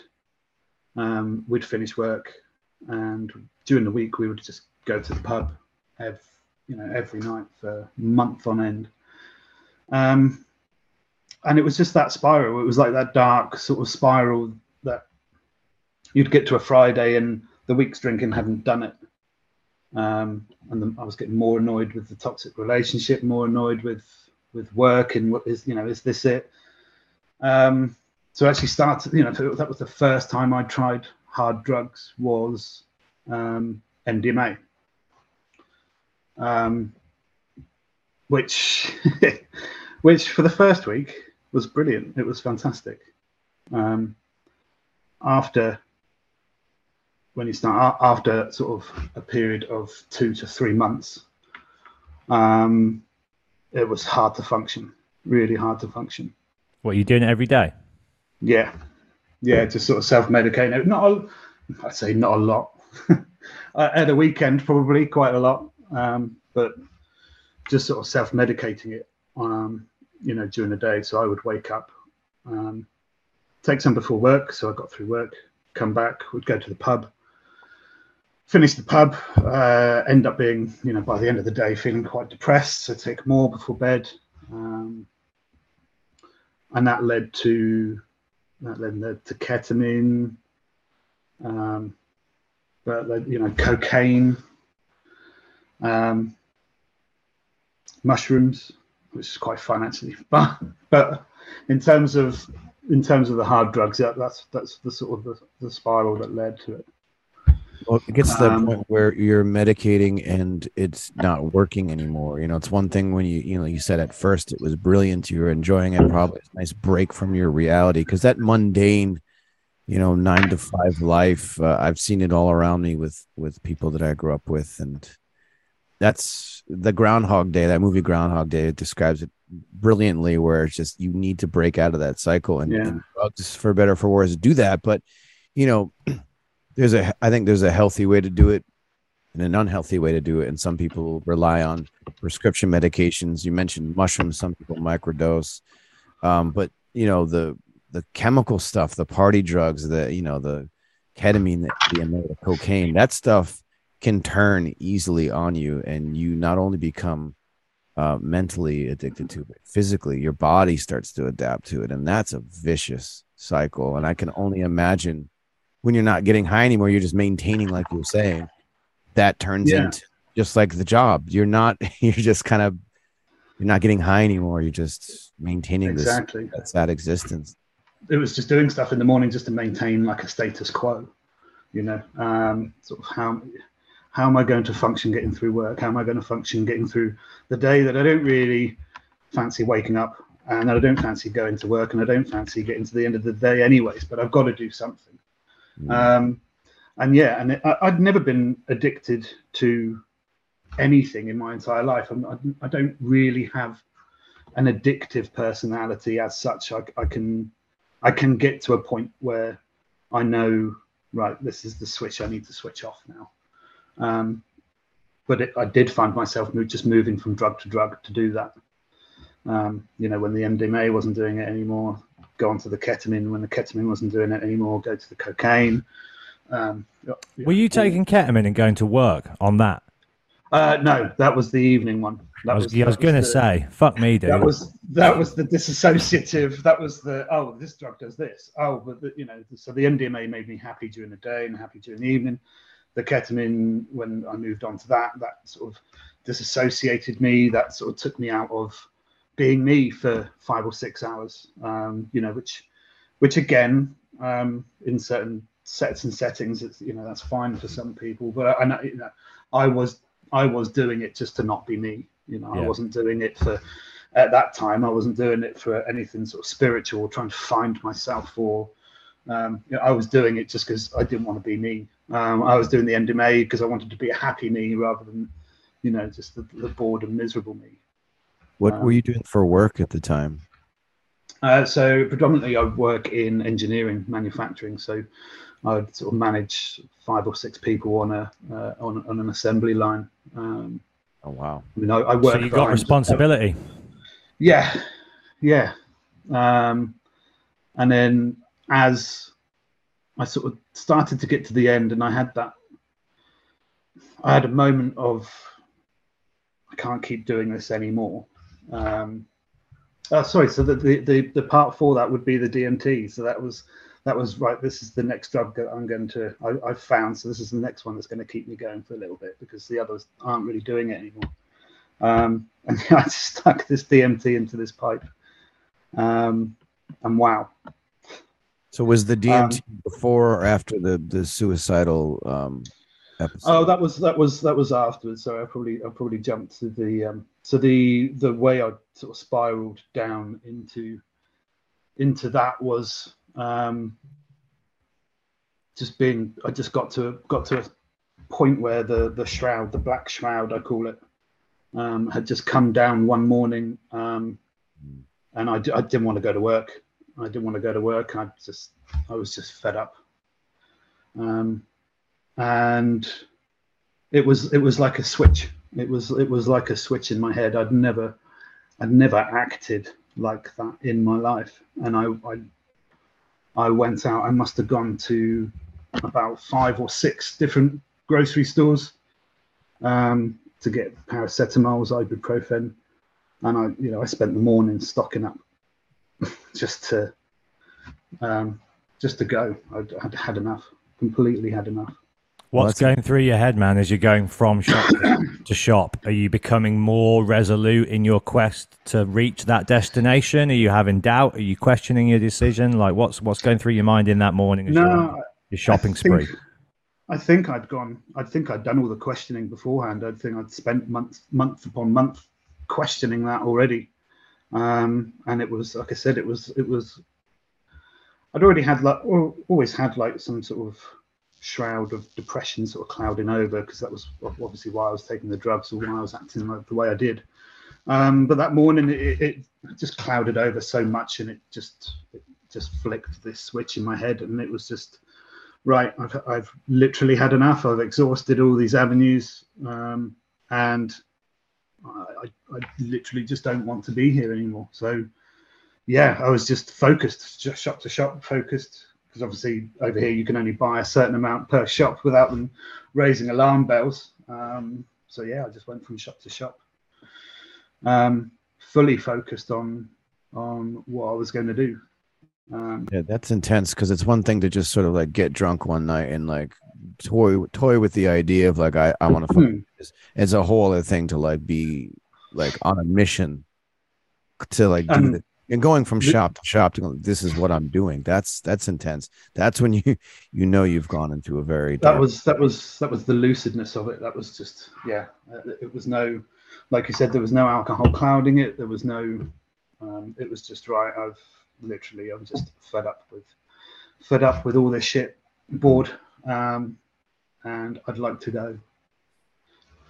That was um Were you in a relationship at this point, or were you on your own? yeah i was in i was in that toxic relationship at this point. Um i said she lived in london i lived um i lived in the south. So, assumedly, Um, you weren't confiding in her, you know, how you were feeling, and there was no desire to reach out, or had you? Intr- that hadn't worked. No, um, I mean, I'd spoken spoken to friends about sort of you know the daily grind and not being particularly happy, but um, no, I, I, just typical male, just bottled it up predominantly. I mean, none of my family knew. Um, I'm quite glad it's coming out on the Patreon place because my mum my mum still doesn't know that I went through this either. So, um, but yeah, typical male, just bottled it up. Um, just let it get to a point where that happened. Um, Well, that being said, thank you for being willing to go there for us here on the Patreon page. And it does, it is a little easier to talk about, you know, and I'm going to be sharing stuff as well that um, I normally wouldn't share either. And, and with that being said, I'll, I'll go in a little bit to, to relate to you. I do remember a time in my life um, where my dreams were better than my reality. And when I would wake up in the morning, I would be so disappointed and depressed all I wanted to do was go back to sleep. So I was there was a time in my life where I was doing sleeping pills just to stay asleep. And Mm. and to the point where I was cavalier. I was like, I don't fucking care if I wake up. So when I'd go to take, you know, the normal amount of sleeping pills, and this was on tour with the band, and not many actually, I would say probably nobody knows this. Um, but you, you know, you sharing your story made me want to share mine. And there were points where I would um, you know, I don't not sure if you guys have it in, in England, but like NyQuil, it's like this stuff you take for your cold. It helps you sleep. I was Yeah. chugging bottles of those at night before I would go to bed in, in my bunk and just hoping that I stayed to sleep. And when you get to that point, you you know you just don't care anymore i don't care i'd be on stage i'd do my thing i was living this life everyone thought everything was great but meanwhile my marriage was falling apart you know and and i knew it was falling apart so i just started to get to that point where i i didn't fucking care anymore and nobody knew nobody knew i hid it very well and i'd wake up in a total daze feeling horrible and just wanting to go back to sleep um you know there's um lyrics to a song where you're can't remember what band it is, but I remember hearing the song and, and just fucking losing it. And it was a song about how your your dreams are better than your reality. So I feel you on that, man.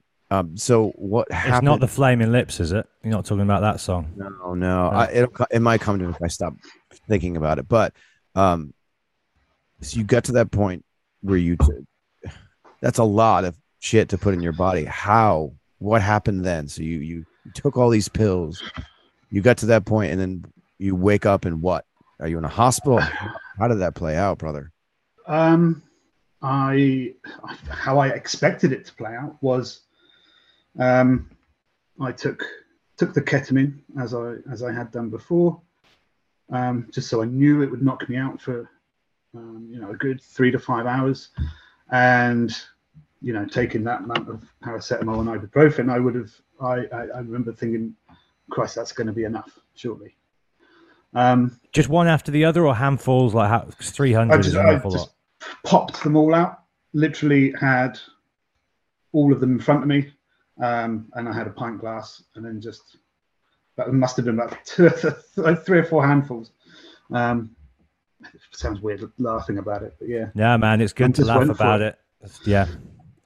Um, and what ended up happening was yes, the ketamine knocked me out. Um, for about five or six hours.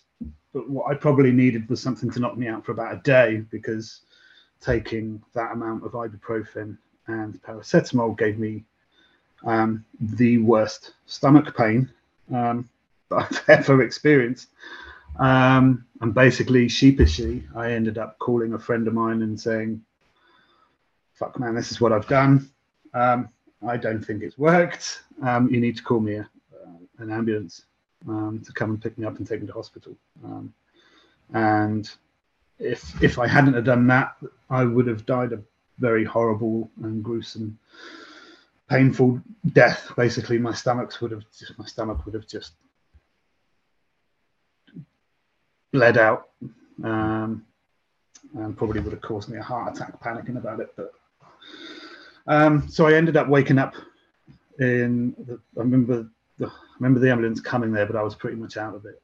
Um, so I remember waking up in this hospital bed on drips and everything else, thinking, "Shit, one, this hasn't worked, and secondly, what this, you know, what are what are people going to think?" I then started getting anxiety of what people were going to be thinking of me, and you know, um, it's just major embarrassment, major embarrassment, the fact that it hadn't worked.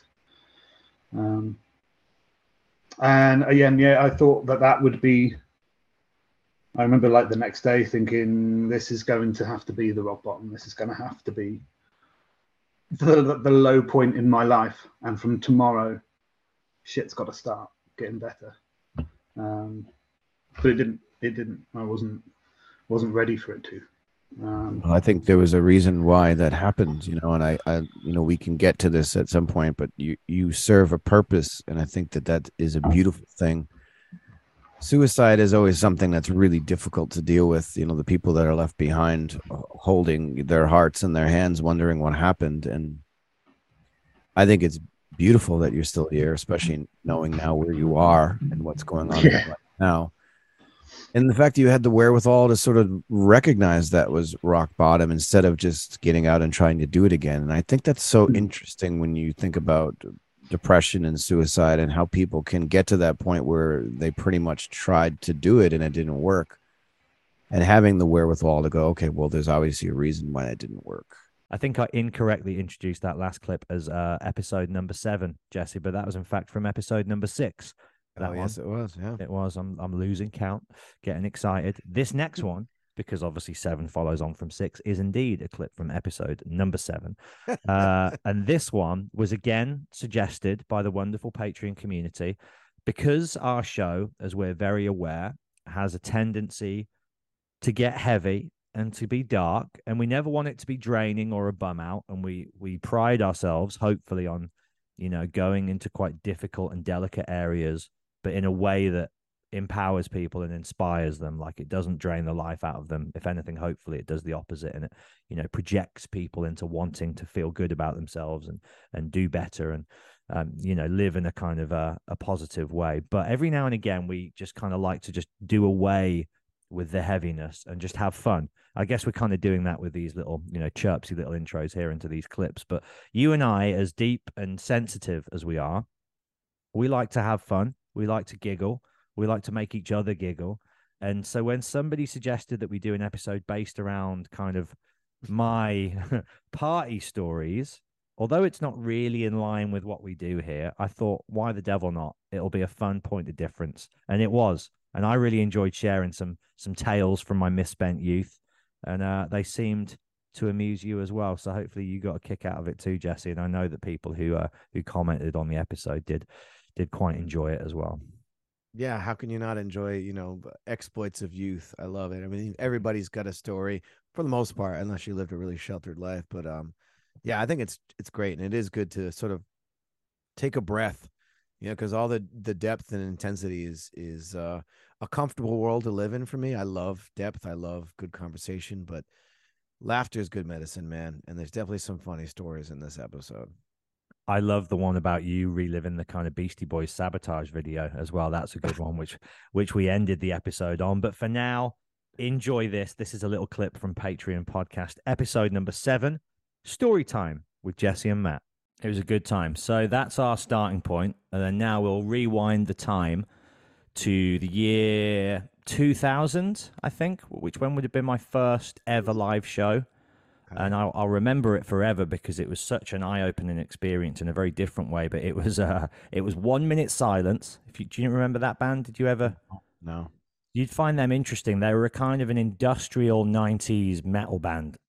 Excuse me. So they were sort of in the vein of Nine Inch Nails and the Prodigy. Little bit of a nu metal flavor in there. I guess they never got out of the UK, but it was one minute silence and Mudvayne Oh wow! And it was like was a a show. Split, yeah, that was my first gig. I, I started very late because I didn't have any older siblings, and my parents weren't concert goers. So you know, right. I didn't go to like any pop groups as a you know as a kid. I was obviously fan of like Michael Jackson and, and you know all of that stuff, but I, w- I was never taken to a concert by anybody in my family, and it wasn't until I got to school and I was I would have been 13, I think, um, and all my mates were already going to gigs, and they'd all been to see like Bush and the Beastie Boys and all of these huge bands of that time. And I was like, well, I want to go to a gig. I, was listening to music and stuff, but I just I had no idea what a live concert was like. So I was, you know, asking my friends, what's the next one you're all going to? And they were like, one minute silence and Mudvayne in Wolverhampton at the Civic Hall. And uh, I was like, right, game on. So we went there, and my friend Josh, who I was with, bought some LSD at the show, 13 years of age. Um, and rather than taking it at the concert that night, he decided to keep it and take it at 9 a.m. the following morning for school. wow. Wow. so the next day is our end of year assembly, right? It's a Christmas concert put on by the students. and me and my band are performing three songs to the rest of the year. We're performing Limp Bizkit's cover of Faith we're doing Deftones Bored, and we're doing Rage Against the Machine, Killing in the Name of. I'm singing, and uh, all my friends are making up the rest of the band. And this guy, Josh, is in the crowd, and he was quite a bit taller than everybody else at this stage. So when you'd sit down in an assembly on the floor, his head would kind of poke above pretty much the rest of the year group.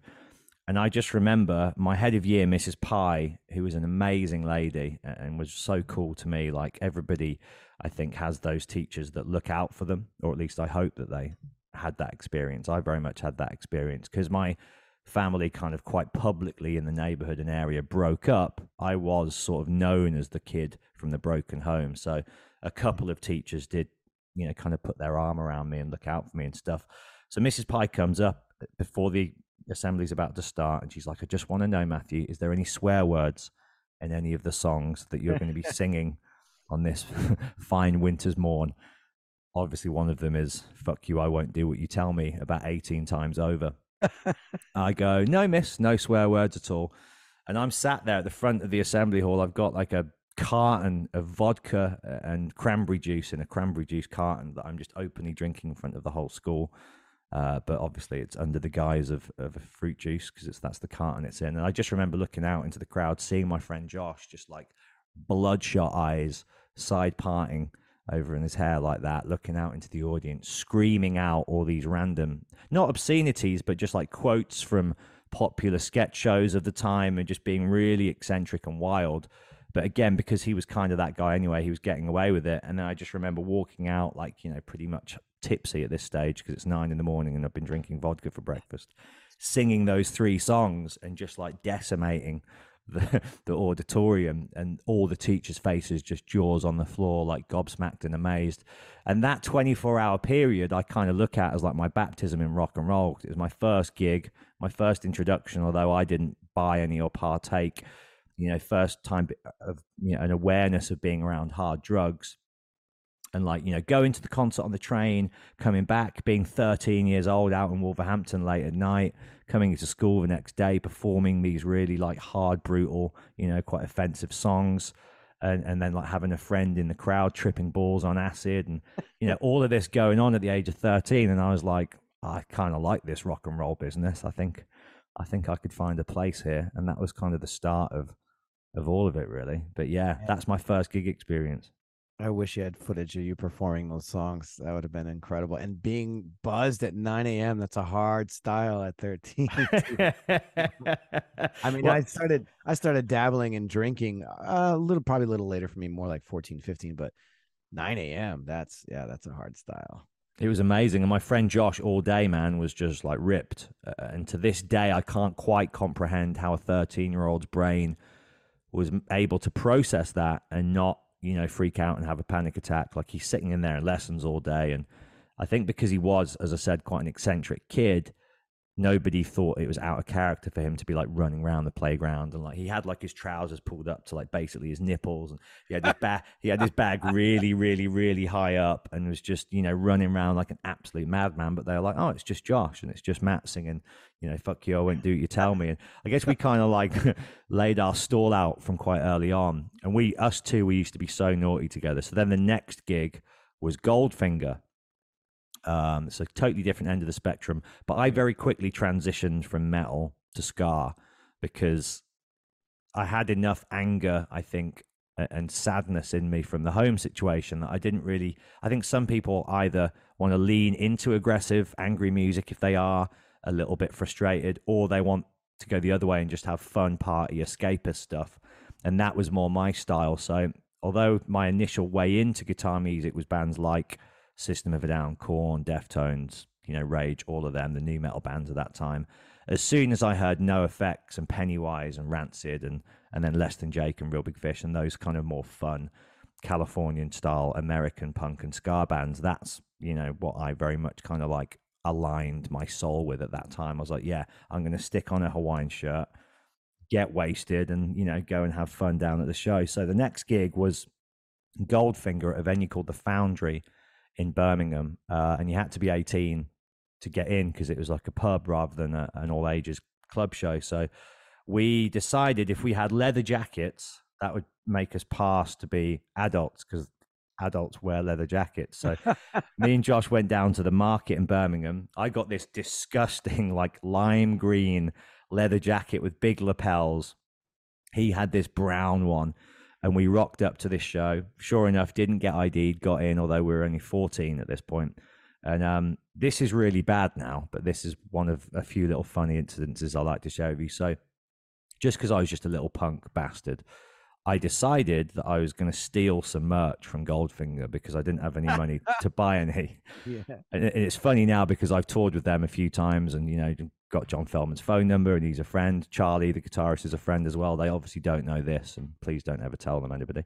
But it's just funny that all these years later, I'm at a concert I'm stealing from the band, and then you wind up being friends with them. They're in your books. I've even been to Feldy's house, and I don't feel too bad because he's a multi multi millionaire now. Yeah, right. I was gonna say he's a big producer.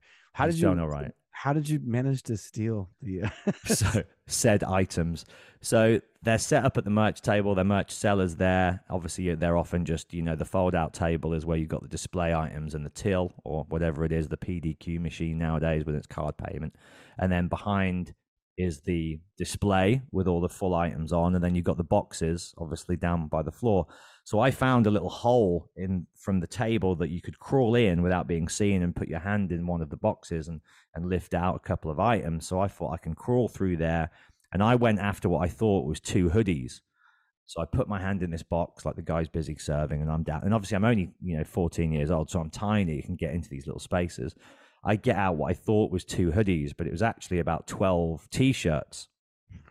so I've so I've got a dozen or so Goldfinger t-shirts at this Goldfinger show, and I go, well, there's one for you, Josh. Here's one for me. And we spent the rest of the night going round the venue selling the others for half the price of what they were selling them for at the stall. So we were like, they're 20 quid over there or whatever they were. We'll give you them for 10. So we sold all of them, made about 100 bucks, and then just spent all of that behind the bar getting absolutely steaming. Scum, right? no, it's funny. This, I mean, it's not scum. I mean,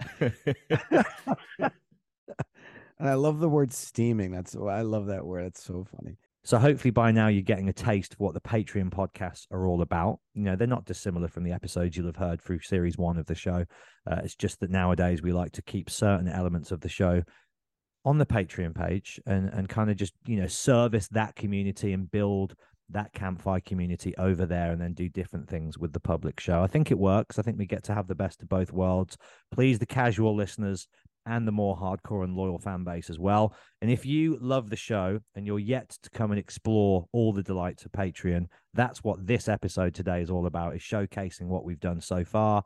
Uh, and there'll be lots, lots, lots, lots more episodes like this to come this year and beyond. And your support is paramount to the longevity of this show, ladies and gentlemen. So please, once again, uh, if you haven't already, do head over to patreon.com forward slash stoke the fire. We'll put a link in this episode description. Check out the tiers on offer and please do sign up to one of them today. Uh, and yeah, come join the crew. We have lots of fun um, and we get deep and we get heavy. And I think this episode is, it, for me, was one of the most sad and, and difficult to hear just because of the levels of, of extreme trauma that this poor dude had been through, like, you know, losing both his parents so young, becoming an orphan, the violence he was exposed to, the the pain, the loneliness, lots and lots of drug abuse.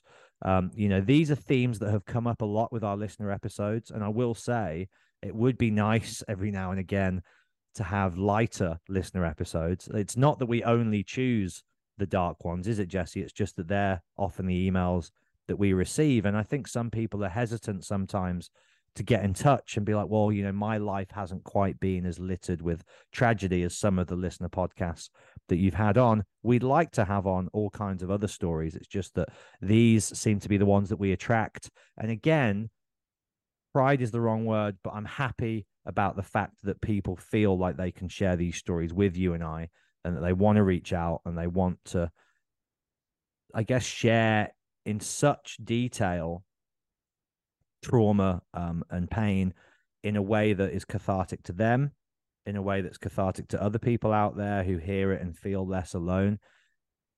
It's not lost on me how important and profound these conversations are and the effects that they have. And, and we see it, don't we, just in the, the listener guests who come on, their facial expressions and body language. And when they relive these moments, like that's no walk in the park, but they go there for the purposes of this show and, and to be witnesses to that and on that journey with them is profound.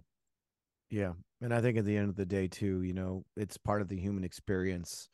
You know, some people go through worse situations than others.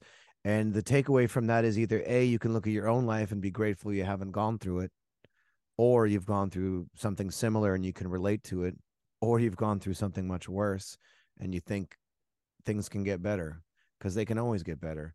And that's the takeaway I think from a lot of these ones, as heavy as this goes, there's still a spirit of hope there. There's still a spirit of I'm getting through it, you know, and he's not completely out of the woods. He still says he's struggling with things, but you know he's willing to wake up and put one foot in front of the other and keep going and i think that's the inspirational part of these stories as dark as they get the light always reveals itself and comes through you know and i think that's the beauty of people who just don't give up and i love that about these types of stories to know that there are people who've gone through it who are still going through it but they're willing to continue to push forward and, and try to better themselves. And yeah this this is a it's a heavy one for sure. Impossible to not be inspired by it though. Uh, and again thank you to troy turner for coming on the show and and sharing so much with us and for trusting us. And what i really love as well with a lot of these listener episodes is you would think that these people who come on might be nervous um, and maybe they are but none of them really show it because i would say every single listener podcast we've ever done they do 90% of the talking in the mm. episode, don't they? I've noticed that with every single one. We set it up, we introduce them, we bring them on, and then they kind of just go. And we, and we just almost, we're, we're almost just kind of like along for the ride, aren't we? It's just them purging a lot of this stuff and getting it out. And then at the end, you know, we try and wrap it up in a way that summarizes the story and hopefully gives them hope going forward. But these episodes really are, are not about you and me. They're about the listeners just sharing their stories. And we just kind of sit back and uh, you know, allow them that space. I love yeah. that. I think some people just need to be heard, and we live in a time in a world where not everybody's heard. People are distracted by so many things. So you've got people who are really going through it that don't have a way to to talk about it. You know, whether they're going to therapy or not. This is a type of therapy, just being able to talk and have people receive what you're saying and without judgment and allow your story to be told and shared and there's a beauty to that for sure. Well, here's a little taste of that episode that we did with Troy, which was episode number eight over on Patreon. Here we go. When was there, or was there a certain point in your life where you felt like you just didn't have it in you to continue on like that anymore and you needed to change? Was there an incident? Um, where was the turning point? Because it seems like you're in a much better space these days. And, uh, you know, you've been retelling this story and and uh, you haven't really broken down or anything like that. So to me, it seems like you've obviously got a lot of strength because you've got through it, but there's a light around you, and there is a reason why you're still here. Where does that come to head? Was there any particular incident where you started to say to yourself, I, I got to make a change? Yeah, there actually was. I was living with a person in AA because that's when that's the reason why I went down there was to try and fix everything or at least try to start to get my life back on track. So I was going to a lot of AA NA meetings and um, I realize now alcohol wasn't the problem. It was actually all the drugs and the pills and shit that just cut me off at the knees. But um, I think the I knew that I needed to make a change was when I was living at a sober friend's house. I was living in their, I was living in the back, and not in the shed. It was a like it was like a reno, it was a renovated apartment, and I was high off of whatever fucking pills I was taking, and I had a hunting knife I was very to take a, a hunting knife that I owned and just slash my wrist. You know, like that's where that's when I knew something had to change. Like when you hit, I hated life that much, you know, and I'd jumping all over the place, but um when you're emotionally damaged and you throw and you have mental health issues because I was diagnosed as being bipolar as a kid early on and then you sprinkle and you're not dealing with these these issues and you sprinkle a liberal heaping of drugs on top of that you know it's going to go off the rails really quickly. And um yeah that incident of trying to commit suicide the first time that that's when that's when I knew I need something had to change. Something had to change. Something had to give. Otherwise, I probably would have killed myself that night, or I would have killed myself later on with the drugs. Mm. And that was in my, I shit, it's got to be in my 30s. Again, it's a, a lot of this is just like a blur. thanks drugs. Can't remember my life.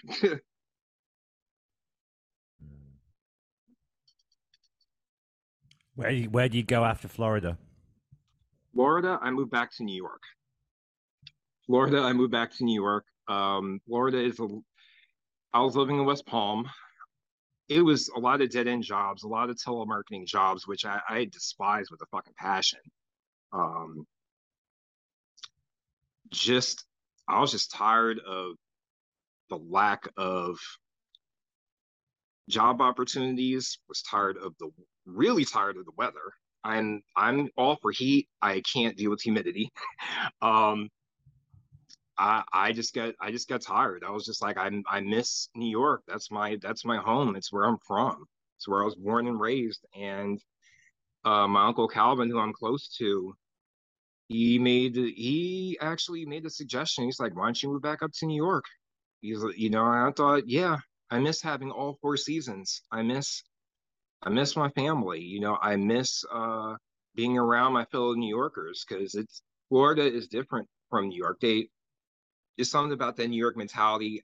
I get it, you know, and I thought, well, why not? And at the time, I was living in a halfway house, and I was actually speaking with uh, my husband, who's upstairs right now. Uh, we were speak, we were speaking on um, we are speaking on a dating app of all things, on Growlr. And I thought, oh, this is going to go well. Have you gotten married since your email then? Did you say you were engaged No. in the email? Yeah, we're still engaged. I consider him to be my husband because we've been together this long. And I, when we spoke on the app, I thought, okay, this is online. This is going to be short term, whatever. And um, it turned out it didn't. You know, he's he's my he's a he's the complete opposite of me. Where I can be temperamental and hot headed, he's calm and patient and thoughtful and mindful and just not get mad about a lot of things unless he's on the road and people can't drive. Outside of that, like, yeah, it's like the first healthy relationship I've been in. And like, he gets me, I get him. And I remember, and I proposed to him in front of um, our friends uh, Santos and Tina, and it's on their Facebook. Uh, you would have to scroll, you would have to scroll through all their shit, but um, yeah, they recorded me proposing to him at a Bonefish Grill, and um, I don't regret it at all. Like I thought, I thought I was a marriage material for so long because I'm like, I'm an asshole, I'm a whore, I sleep around, I'm doing drugs. Like I'm the last person that should be getting married to anybody. But um, Well, that's because you've given up on yourself, right? Because of everything you've Yeah. endured. yeah, and and I, I always looked at myself like I'm the devil, I'm evil. Like I have, like I always pointed out, my flaws always put myself down. Then that's because I had no self worth, self esteem, self fill in the blank, you know. And um, yeah, and it took it took a long time for me to realize like hey i'm worthy of love i am i actually am a decent person i'm not an asshole all the time like like i'm a decent you know i'm a decent human being you know and uh yeah i mean that it took a long time it took a it took a long time for me to realize that So you met on a dating app, and when when when did you get when did you sort of see that this was a turning point for you? When did you see that this was actual love? Like it was going to be something that was going to last? And obviously, you know, him being the opposite of you, as you said, I'm sure that helped a lot. Being around someone who's calm and stable, you know, you're not used to that. Did that take some getting used to, or did you just like yeah imme- immediately like, oh yeah, I'm, I'm this is good. Like talk talk about that a little bit because I'm really curious about that because everything you've been through up until this point, it's an intense story. And then the moment you mentioned, you know, your husband, like the whole thing, the whole energy changed in the conversation. I could feel that. So talk more about that. You know, he's awesome. He's just well, he's Canadian, so that uh, I kind of I kind of and I haven't met a Canadian that I haven't liked. Like er, like some whatever's in the water up there, bring it down here, please. In terms of the like the manners and social skills and talking to people, bring that down here, please. Like, good lord, like we could use that in America. Um he yeah, we just started talking. It was just easy to talk to him, you know, and I could tell him anything. Like, you, it's like you know how you you talk with Purple, and you can just talk. You can just be free, you know, and you could t- you could just say what's on your mind and on your heart, and not feel not feel judged and looked at differently. You know, like like he gets it. Like he's been through his he's been through his own um he's he's been through a lot himself, but I think just being able to talk to him, just us talking and spending quality time, that's what's changed. I think that's what that was a turning point. I think the other turning point, and I'm gonna bring and I mentioned um, this not being my first experience with cancer. He had throat cancer a few years ago, and my fam I don't even know if my family knows because I shut down when he was going through it. I literally, and this this is not good. And this has been a pattern of mine that I've been trying to break is shutting down, not saying anything, stuffing it in, and letting it fester until what's old saying? If you don't deal with your problems, your problems deal with you. Yeah, that's always been the oh, so that's always been uh how I operated, and I didn't tell my family because I'm like, holy shit, cancer again. Like I just went through this with my mom, and it's just I was scared, trying to get trying not to get choked up, but um, that scared the fuck out of me. Like that's I already lost my mom, and it's just like Randy. I that's like that's my husband, you know, like that's someone that I've been with up until cancer. I think was like four four years or so you know like it's i i love him like he's just it's just so easy to just talk with him and just it's hard to it just it's just hard to, to explain but i but i think those two instances were the turning point where it like our relationship got stronger and i knew that it wasn't just a fleeting thing like it was real it was the real deal mm you know, and here I am engaged. And I'm like, holy shit, how did that happen? You know, because I'm like, that wasn't supposed to happen. Because for a long time, it was okay, mom died, dad died, losing friends. Um, one of my grandmas passed uh, when I when I was younger, and just like everybody I love is leaving me, so I would rather just stay by myself and just you know, and, and just be a, a not not a yeah not a hermit or recluse but just closed off from everybody you know and you can't live like that you know? You need that connection with people. And um i'm sure at some point i'll tell my my family what happened but yeah it's that at that time that was scary. It's like holy crap cancer again. Here we go again you know? So I didn't tell my family. I just put my head, I just literally was like a horse with blinders on, made sure that he got to his appointments, made sure that he was taken care of because I didn't know how I would tell them. Like, how do you tell somebody that you drive them to the hospital, they get chemo and radiation, and it just wipes them out to the point where they just come home and they go, they just go to bed. They're tired. They're, it just literally just drains them. And you're just helpless and powerless to do anything except just be there for them. Mm. So at some point I'll, I'll tell them, but um, I got to deal with that shit first because I'll be honest, I, I haven't dealt with that. All right, two thirds of the way through the best of Patreon montage. Montage. Thank you so much for tuning in. Happy New Year to everybody. Today's the 1st of January, a new day, a new year, uh, a new hope but not the Star Wars film. We're not talking about that here today. um, another requested topic, which we love receiving. And again, if you want to get in touch and and become a listener guest on the show, the email once again is stokethefirepod at gmail.com. But you can also reach out to us um, on that platform or via social media just to suggest topics for Jesse and I to discuss on the one on one episodes that we do now exclusively over on Patreon. Uh, and one of the ones which came up a few times was uplifting music and music as a source of inspiration and a, a mood lifter. Uh, and so this was a really fun one to do. This was quite unlike anything that we'd done to date because we kind of just both drew up a little list, didn't we?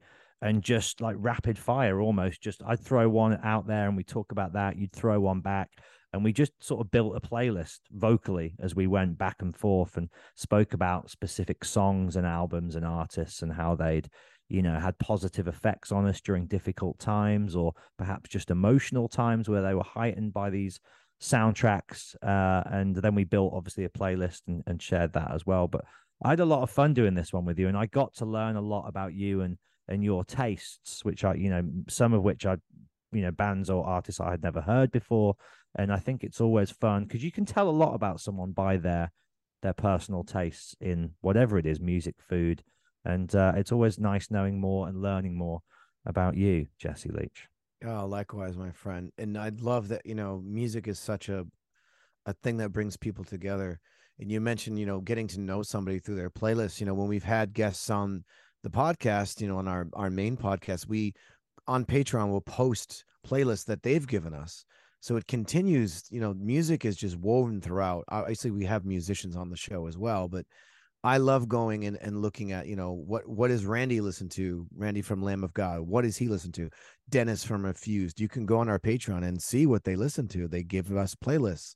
So this is our way of contributing to to that and you know, circling back to music and you know, music's something you listen to when you're sad. It's something you listen to when you're partying and you're celebrating, or if you need a, a little boost in the mood, or if you want to dwell in sadness or heartache, like it's there for you and this type of a playlist to me is just beautiful because these are songs that you can put on and immediately i'm like in a great place i've got memories attached to it and i think we all have that type of thing so to be able to share that with people to be able to talk about them to talk about the memories and the way these songs and these bands make you feel it's beautiful it's just another way to connect to people and to let people know who we are and uh, I love it. I think it's beautiful. I look forward to doing more of these episodes because I feel like we can do a ton of them.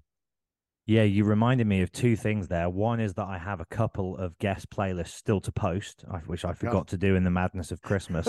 there you go. And the other is that because we don't really talk about music on this show, and, and that's always been kind of a, a point of th- this is our flag, this is our identity, is we don't talk about writing records and touring. You know, there's other shows that do that, and we're not a music based podcast. But I think what I'd never even realized till that exact moment is the thread is still music, whether the guests are musical or not.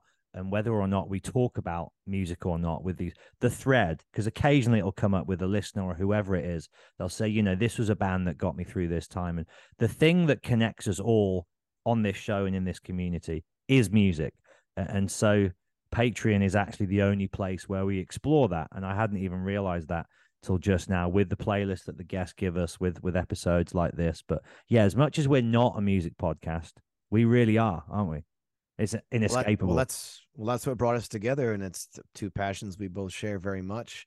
And I think anyone who's come on, anyone, every single person I would say that's come on this show loves music so yeah, I guess uh, there's a there's a eureka moment for the both of us. This is sort of a music podcast, deep deep at its core. It's connected with with music, which you know a lot of people are connected to that, and I I love it. It's the universal language. Well, with that in mind, here's me and Jesse chatting about music. Here we go. Tom Waits, closing time. Um, at university, I broke up with a girl called Rosie, who was my best friend for the first couple of years, and then my girlfriend for the final and third year and and luckily she's still um, an active figure in my life and somebody that I consider a dear friend to this day, which I'm really grateful for because she's a beautiful girl.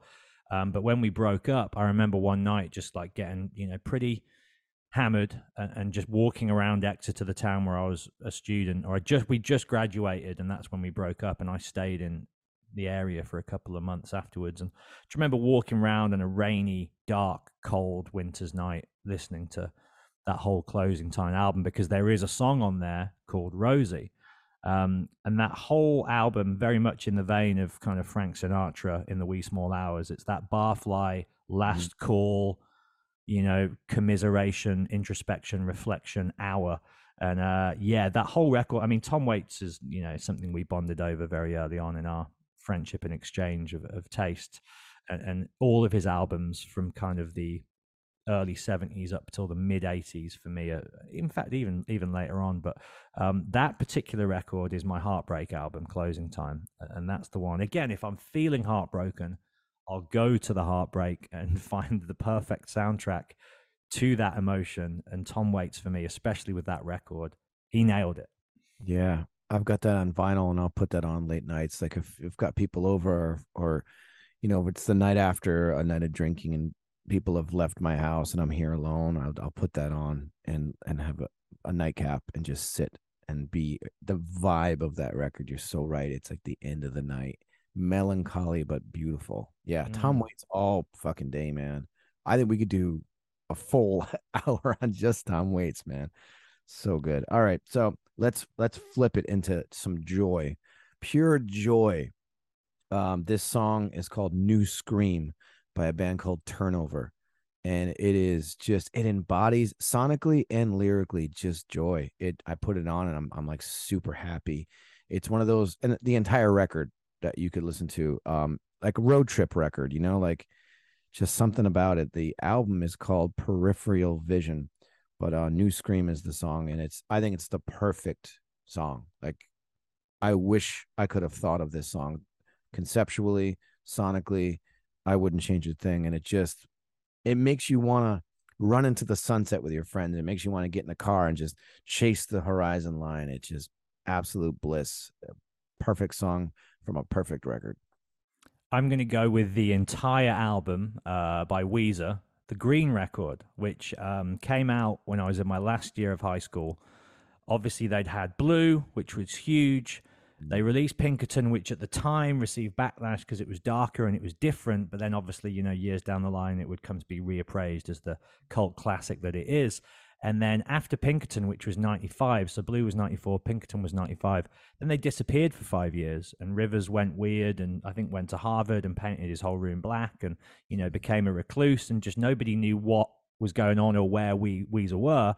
And then, boom, from out of nowhere, they come back with that huge hit single, Hash Pipe and also Holiday in the Sun, the Spike Jonze directed music video with the monkeys and um, yeah. on the uh, Island in the Sun. Sorry, Holidays in the Sun is the Sex Pistols song, uh, and that whole record for me became the soundtrack to that last year of high school and specifically the summer, the tail end of it, and we're moving from school to college, and you know that absolute freedom and rite of passage moment, and whenever the sun begins to shine is one of my first go-to albums is Weezer Green top to bottom. Such a perfect summer album. There's i don't think a single song on there that's longer than three minutes. They're all just like absolute short sharp pop rock perfection.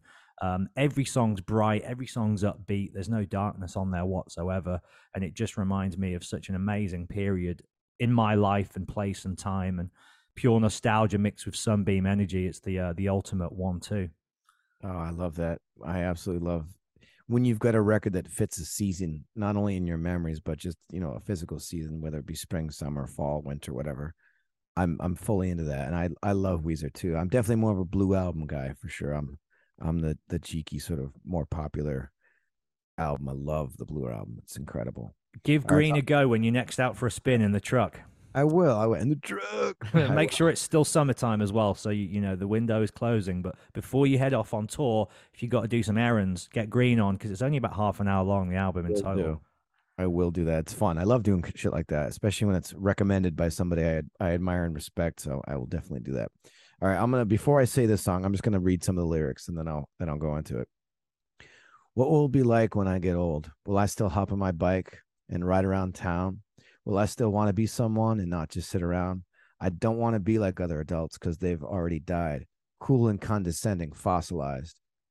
The descendents. What get... will it be like when I get old? Man, I mean, the descendents in general, really. I mean, there's so many songs that shaped me as a young man and also even to now to this day. You know, um, that song for me just hits hard because it's something that I wrestled with a lot when I was younger, a little punk rock kid. Like, I don't ever want to be like these squares. I don't ever want to be dead like the walking dead. You know, I don't want to be that. And, you know, there are moments where I had to take on jobs I hated. There were moments where I was sitting at a desk in an office and I'll never forget, man. I um had just rejoined uh Killswitch and I was getting ready to go on tour with Times of Grace. And I was working an office job for oh four, four and a half, five years, miserable at this fucking job. I had to do it because I needed to make money, pay down my debt, and I hated it. I totally lost myself. But that last day, when I clocked out, and I'm not lying, I was I kicked my cubicle over, office space style. I had permission to do so, so it wasn't that rebellious. But I undid the screws and I kicked it over, and I like that was my big leaving of my office job.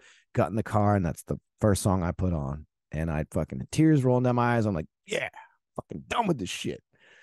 So there you go. Descendents all day, baby. Love the Descendents. I got to watch them play that song this year on a boat in the middle of the Bahamas. Imagine that. Amazing. Incredible. It was, it was top tier. How many people can say that? Not many. Not many people can say that shit. And now they are old as well. There's a whole added weight and emotion to it because they're still stoked and they're still retaining you know that youthful joy for, for what it is they started out doing as kids. It's the same four guys still best friends. I'll tell you a quick story as well. So they were just about to play. It's the top deck is where their set was taking place. I was djing ahead of them. And as i'm winding down my set they're getting ready to go on. Both bill stevenson the drummer and main sort of brainchild behind the whole sonic presentation of the band uh, and then the singer milo were both kind of like we need the bathroom man. Where's the nearest toilet? And i was like i got you guys. Come with me. And i knew like a little shortcut to basically what was a, a sectioned off part of the boat which like the kids kind of play zone area. So they were children's toilets but there's no children on the boat so it's not weird or anything. But we go into these toilets and you know you can imagine the actual like um the toilet is for you know a four year old kid so it's it, it's, it's minuscule, and, and, Bill especially is a big dude. I was gonna say, dude, Bill on the toilet like that. It's funny. And I'm in there with the pair of them, and then one of the stewards from the boat comes in. He's like, "Guys, you can't be in here. This is cornered off." So I'm like, "Oh man, well they're about to play, dude, and like the nearest toilets are quite far. Can we not?" And they're like, "No, no, no, you got to get out." So I go, "Okay, Bill, sorry, man, my bad. I'll take you to like an, an adult, a proper toilet." So Milo's like, "I haven't got time. I'm good, but Bill needs to go." So I take Bill to a normal toilet, the opposite side basically of the ship. And this is like when they're due on. And he's like, I've got to go for a number two, man. Can you wait for me? So all I'm the st- coffee they drink. that's it. so I'm stood outside the cubicle, but inside the toilet. And all I hear is Bill just like going in. And I'm like, imagine if he'd have done that in the little kiddie potty. I was like, thank God he didn't. So he he finishes up. I take him back to the stage. They go on, and then he's like, "No, I've left my phone in the toilet. He's like, if anybody finds a phone, it's mine. And he's freaking out. He's like, my life's going to go to fucking ruin without that thing because he's a producer. He's got all these things. And so I run back. Thankfully, his phone is still there on top of the toilet. I get that for them. Just some little behind the scenes stupidity there. But this is basically also Bill Stevenson can take a crap before going on stage on the boat.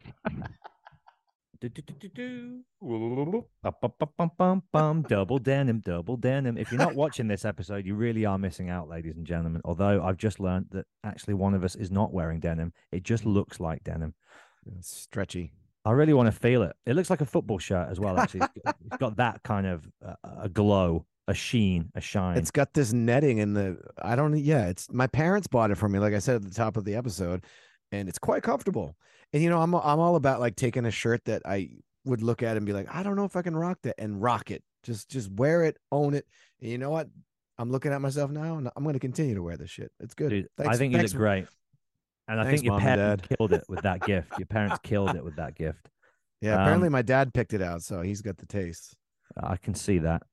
He's a stylish dude, and also, ladies and gentlemen, a previous guest here on Stoke the Fire. We've had on Jesse's dad, his manager, his partner, his bandmates, his friends.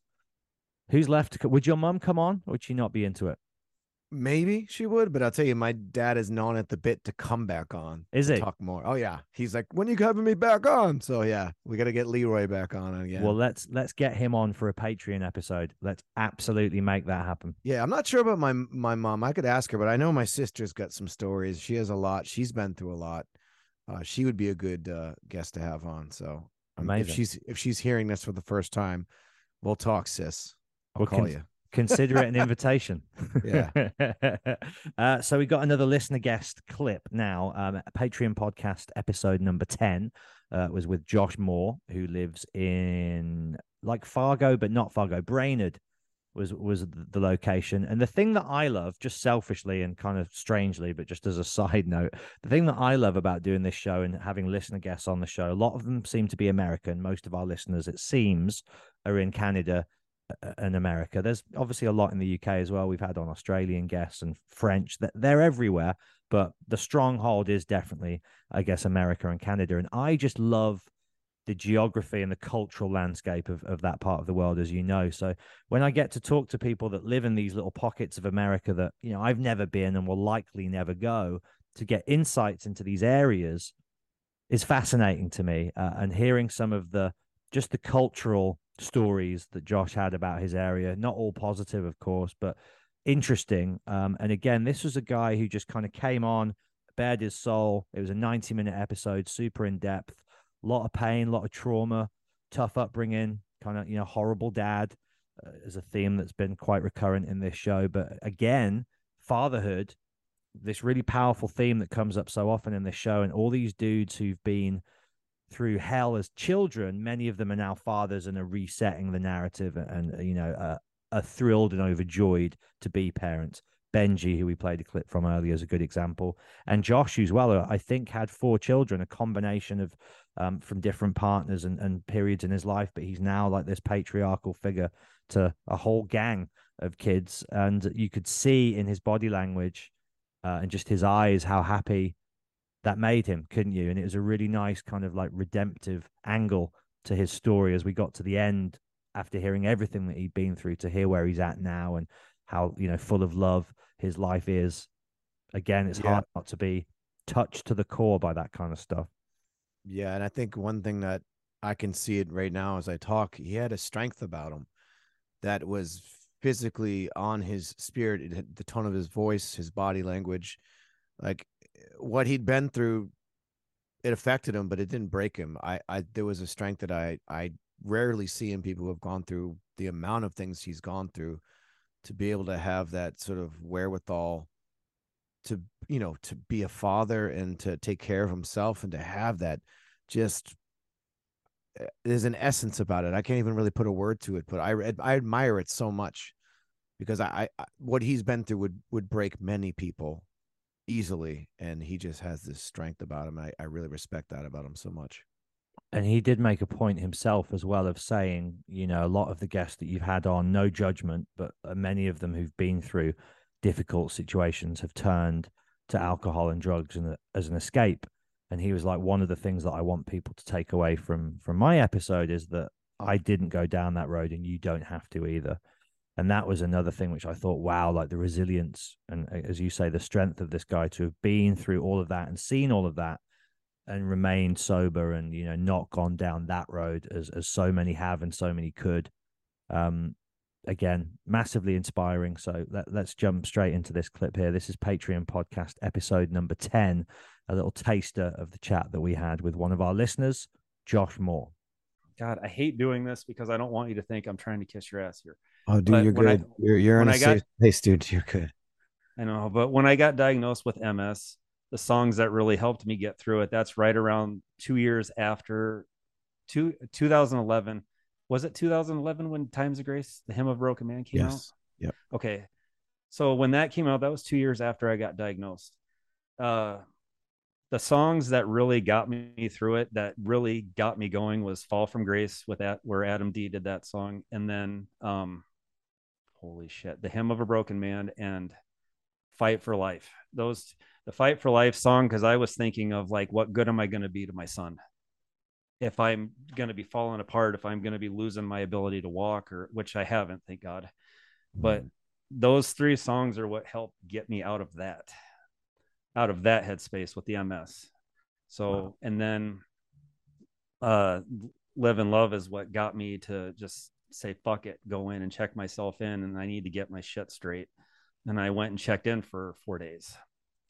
And it was just it was just hard man. It's like real i can't even explain how difficult it is when you're having those kinds of thoughts about the people that really actually love you unconditionally and are trying to help you. Even my six year old when i got really upset about something one time because they i i thought they found something bad in my son's head because he had to get an mri to make sure he didn't have ms2 because he was having a lot of the symptoms i had.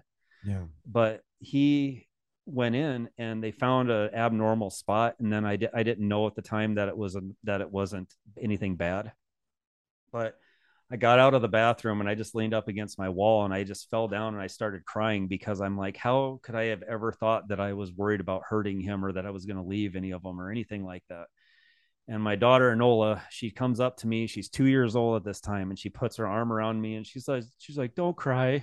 And just like sits there and she's like petting my head and stuff. And I'm just like, God, what the fuck wow. is uh-huh. wrong with me, man? and so, yeah, that's pretty much my my six year old is extremely intuitive, and it's I kind of find it weird, honestly.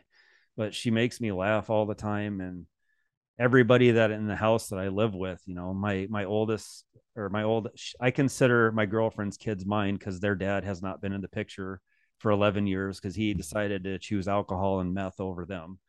So he hasn't talked to any of them or either of them. So those kids, all of them are mine.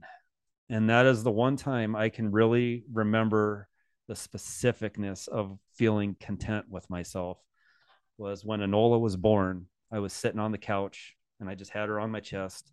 And then all of us were sitting in the living room, just hanging out and the TV wasn't on, nothing. And I just like sat there and I just looked at all of them. And I was just, for the first time I can remember, and I don't know how long, I just felt like this is good. I don't care where the hell I live. As long as I got them, I don't give a shit. As you know, I hated living up here for a while because it was hard to go from being a city person to a smaller town person. And I mean, there's still like 90,000 people in this area, but you know, it was hard because I put a lot of my that's another way I got through it too was I would always go to other people's houses just to get away from that fucker. and I would always I I ended up finding more solace in like just going to places to walk around just to do it. And I didn't have the same thing here, but now that all of that stuff came back to me and I got and I started realizing how shitty my friends used to be and like shitty as in they would take my car without me asking me. They would because i left my key in the car or something they would damage my car and not tell me until i'd already paid for the damn thing and broke my windshield from jumping on it in the middle of winter for some dumbass reason don't know why. And things like that you know like i just didn't have good sounds to was, me, it sounds to me like you're in the right place. And yeah, it sounds to me that if you you know i certainly do believe in this that there was a lot of divine intervention uh, to get you to where you are now. And the fact that you are a, a good father and that's almost in a way its own therapy for you and it gives you a reason to live above all things is the fact that your calling right now is to be the opposite of what you came from. And it sounds like you're doing that. And well, yeah. the fact that something that i did was able to help I, don't think I'm able to process how grateful I am. But again, I truly do be- believe that's a power outside of myself and my band.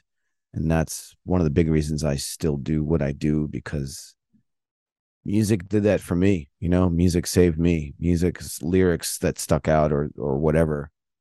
So the fact that um that's helped you on your journey, that's a great honor for me. Well, that's beautiful to hear that well that's how that's the other way like i got through the ms stuff like i became i became a singer for bands from back in 2009 up till now and i just i go out and do that and i just don't pay attention to the to the disease you know because mm. there's no damn there's no reason for me to what the hell am i going to do you know and that's the ms thing like i didn't take it as hard as a lot of people normally would. Like my doctor, my neurologist even looked at me when he said when he told me what it was and stuff and I was like, so there's no tumors or aneurysms, right? Because I was a bit of a hypochondriac. And he he's like, no. And I'm like, okay. And it's just MS. And he's like, yes. And I'm like, so I'm not gonna die anytime soon, right? And then he was like, no. And I was just like, all right, cool. And we can work with this. just- yeah, pretty much. That's what it was like. I mean, he just looked, he had this this dumbfounded look, like, do you know what I just said? Mm. And I'm just like, I didn't give a shit, man. I'm like, I can handle this, whatever. I And have I mean, uh, here- I have two friends that are managing it quite well. Um, yeah, and um, it it flares up and it goes away, but yeah, yeah. My my vocal teacher Melissa Cross deals with it Mhm. on a regular basis. Oh, does she? Yeah, she's learned how to manage it. Yeah, yeah, Damn. she's for a while now, but um, yeah, that she's just learned foods to avoid. You know, triggered. There's a whole slew of things you can do to help prevent it. So, yeah, that's heavy, but like, good for you. I love that you were like, oh, I can. It's just MS, no problem.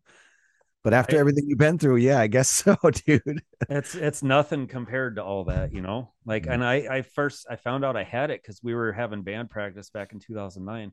Come home and it was in the middle of August, so it was hot, and my Mhm. basement was like a dungeon. So it was trapping all the heat down there and everything. And all of a sudden, like throughout the week, I could feel like my eyelids and around my lips and my nostrils right here were just tingly, and I just didn't know what the hell was going on. And then I was in the middle of doing some vocals, and all of a sudden I started getting tingling right in my face here on my left side, and then my entire right foot was like on fire, and then the the tingling kept going across like down my arm and into my hand here. I thought I was having a stroke. And I mm. was only 25 at the time. So I went upstairs and I kind of waited like an hour and a half trying to, and I was doing the stupid thing by looking things up, you know. And I was just like, dude, what the hell's going on? And my bandmates at the time were like, if you were having a stroke, your face would be drooping and you wouldn't be able to talk. And I was like, yeah, but I need to go get this checked out because this is not going away. It's getting worse. Went mm. in, got a CAT scan done. They didn't see any bleeding or anything like that. And then they had me come in for an MRI. And then I, they told me like when they put me in, because I was like, how long is this going to take? They said about 15 minutes. So they said it'll take longer if we have to pull you out and put the contrast in you to to see if there's anything, if we see anything. So 15 minutes goes by. I'm like, all right, cool, we're almost done. And then they're like, we do have to put you back in because we did see something that we have to look at again. So they injected me with that contrast crap, and then they sent me right back in, and then boom, I had a bunch of lesions on my brain. And then I had to wait two days for them to tell me what the hell it was because it was the weekend. And I got that, and they called me at work, and I couldn't answer the phone. Got home, called them back, and my heart was just like feeling like it was about to just explode out of my chest. And there it is, MS. And then I go, So what are you talking about? What do you mean? They said you're showing signs of multiple sclerosis. I'm like, I said the same thing again, no tumors, blah, blah, blah. And they said no. And then I went and looked it up and I'm like, I got this.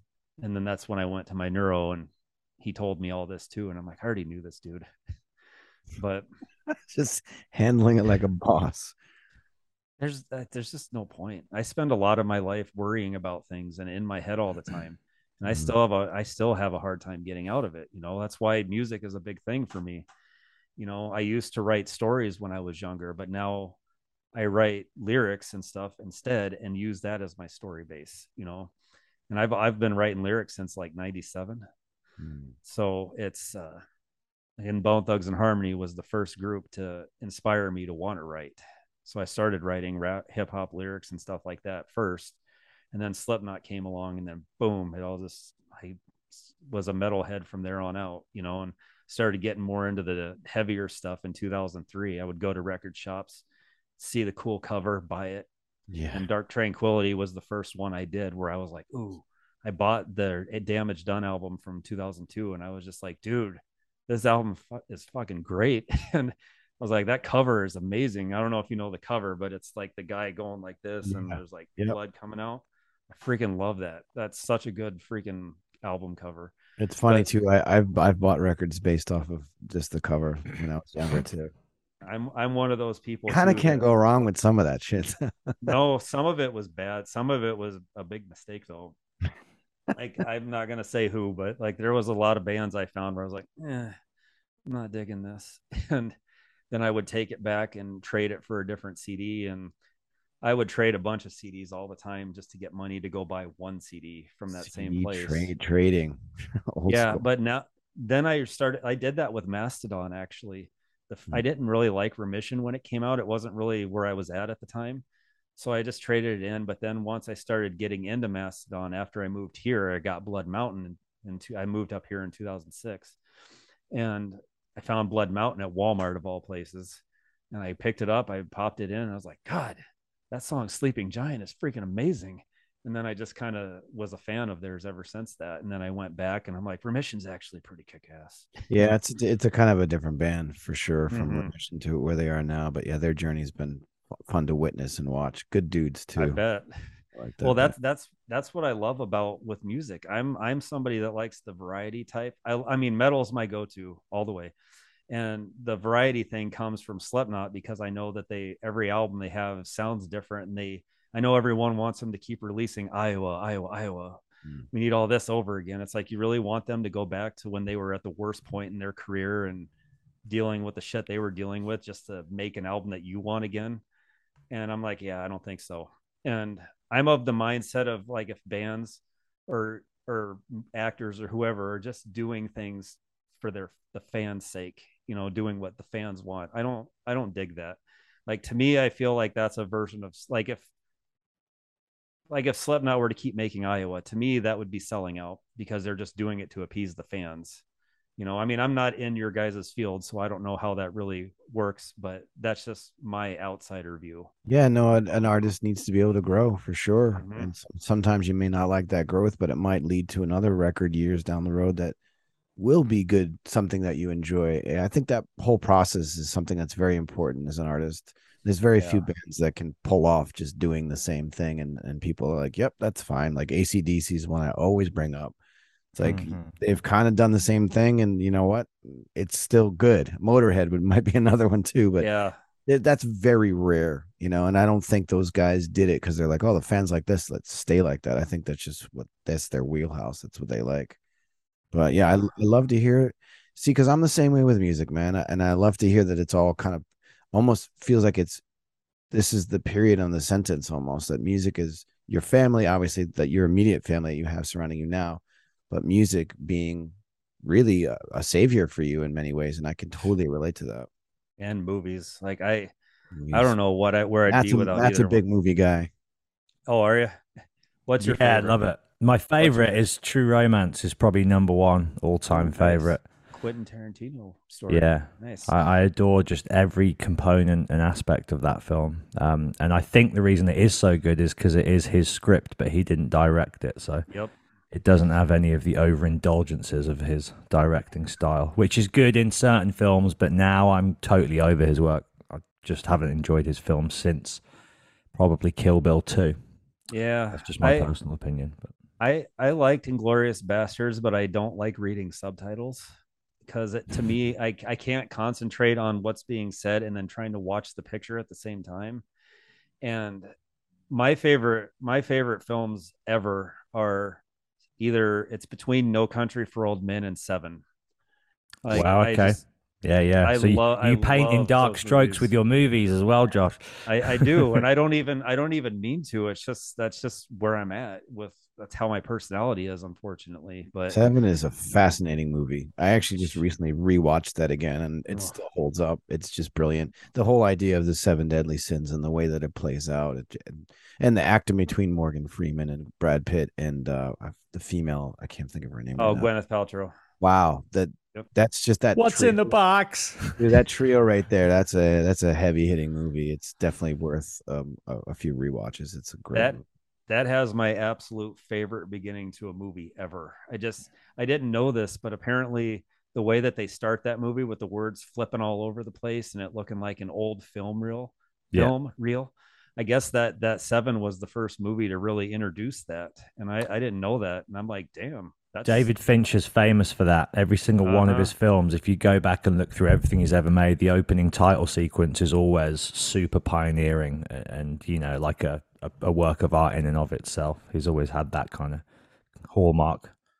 Well, since you said I paint in dark strokes with my movies too, I guess my favorite not dark movie, but now when I watch it now, it feel it makes me feel awkward because it's a bit creepy. Is Mrs. Doubtfire? Mrs. Doubtfire.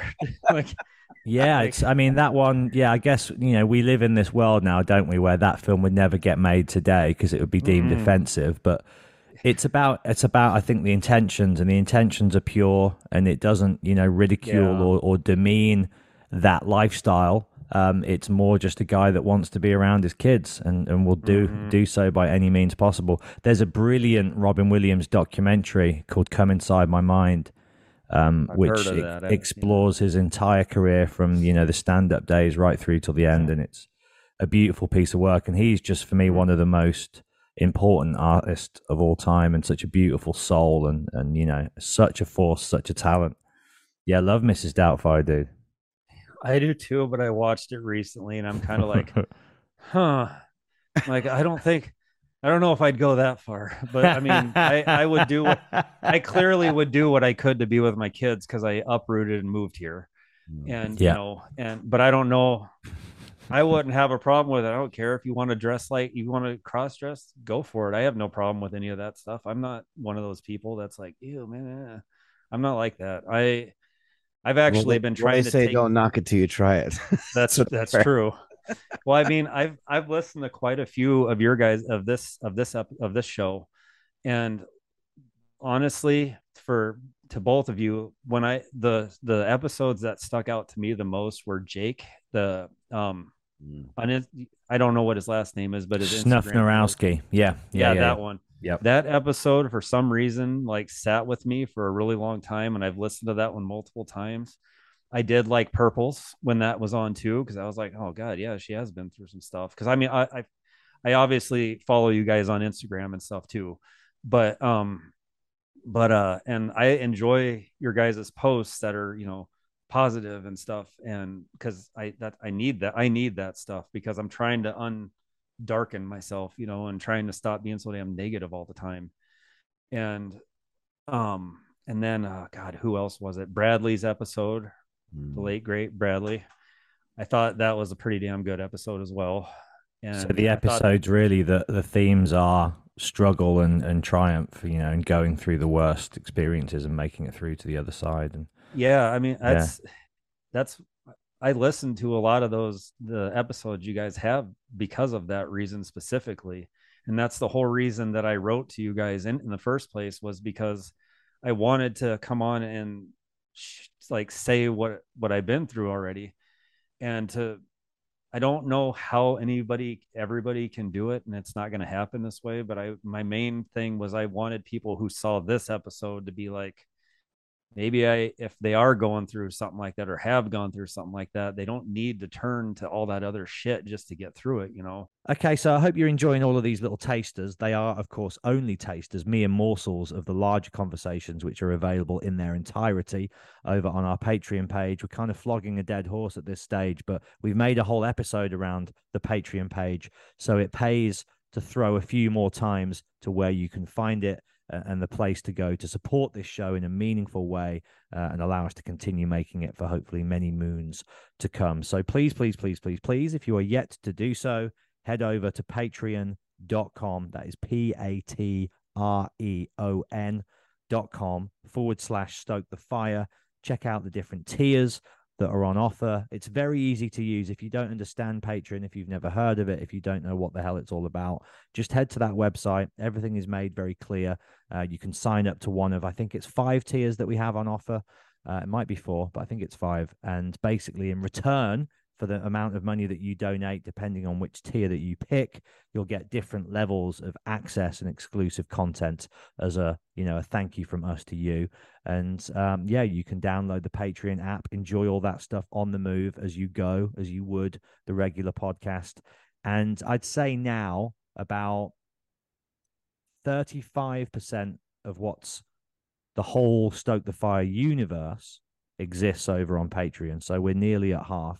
And as the show continues to be made and shared publicly, I think Patreon will, at a certain point very soon, overtake the the content that's available out there to everybody else. So basically, if you sign up to Patreon, you're gonna get loads more. And uh, yeah, if you love the show, why would you not want more? Um, speaking of more, we have also, as well as having listener guests onto the Patreon page, we've also invited a couple of you know guest guests, people who were worthy and definitely kind of you know in some ways perhaps we should have put these chats out as the public episodes, but we want to give extra special snippets to the Patreon crew. Uh, and we reached out to our good friend Chris Number Two from Anti Flag, who'd been a previous guest on the show, and we said, "Do you want to come back and just do a Patreon episode?" You know, at this stage, only sixty-five people will hear it because that's how many Patreons we've got. Uh, and many artists, I guess, in that situation would have said, 65, consider me out. I'm not giving you my time. But Chris is a legend, and we had such a fun chat with him, such an in depth chat. Um, the first one was amazing, but now we all know each other, and you've obviously guested on one of their songs, which we can talk about very briefly before going into this clip. But now we're all friends. We just sat down and we got into it, and he kept referring to the security of Patreon, which Yeah. is funny because we're now going to put this clip out publicly. But this, my friends, is is what you will see um, goes on over on Patreon. This is how comfortable and relaxed the guests that we get on are over there, and and how deep and honest we get over there compared to the public show over here, which is still incredibly, you know, warts and all. This is what we are. This is who we are. But that Patreon page, we just go that extra level deeper. And what a beautiful man! What a beautiful chat.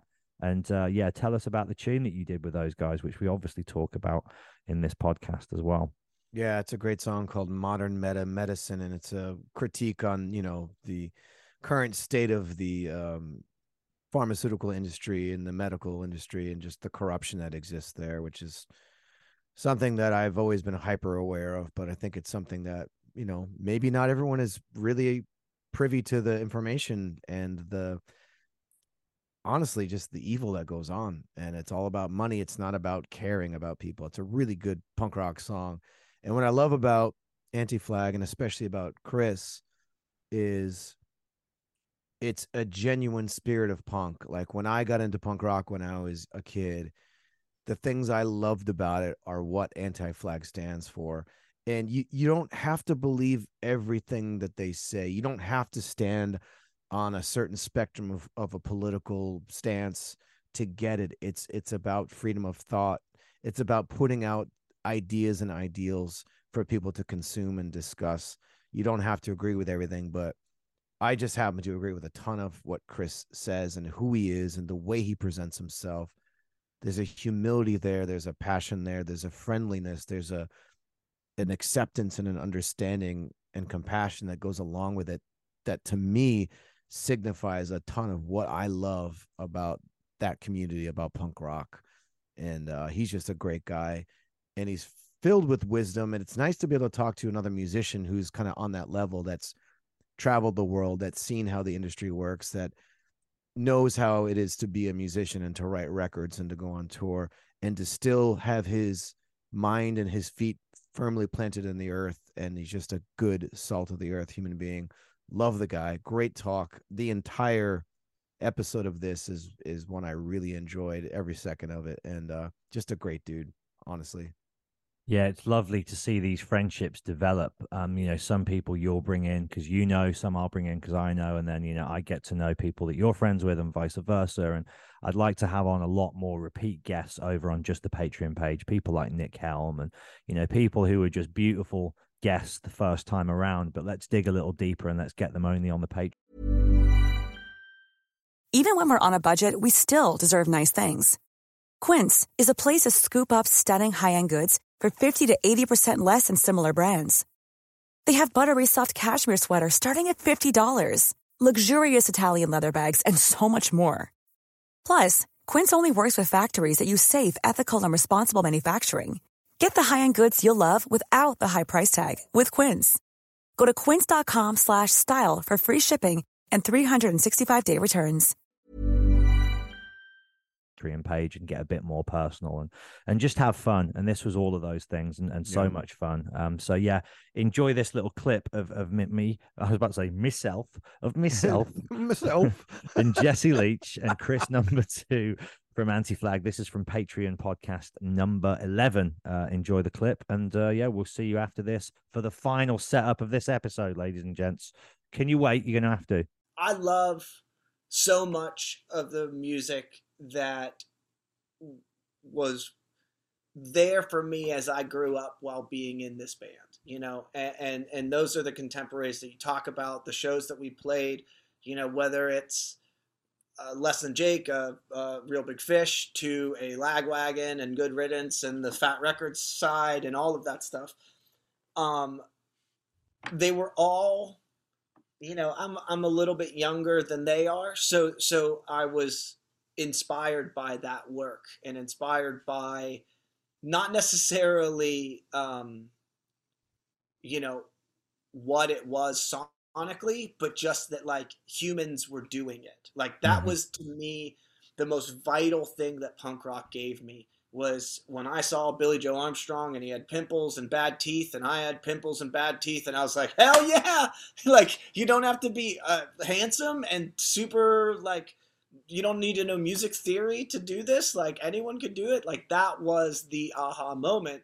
And then from that point on it's just been about improving the craft and really looking at it um, from this perspective of what is the goal and what is the intention? And if the intention is to write a song shouldn't we be consistently trying to write a better song um and and, and i mean I have no doubt that all those other bands maybe try that. It's just that perhaps they don't always succeed. And I don't know what that is, but it is a So- thing with punk rock, I think, where a lot of it is about, you know, perhaps the youthful energy of it. maybe maybe maybe I- and and and and, and i'm going to speak a little candidly so i hope i don't offend anybody but It's on the Patreon page, so you're safe, Chris.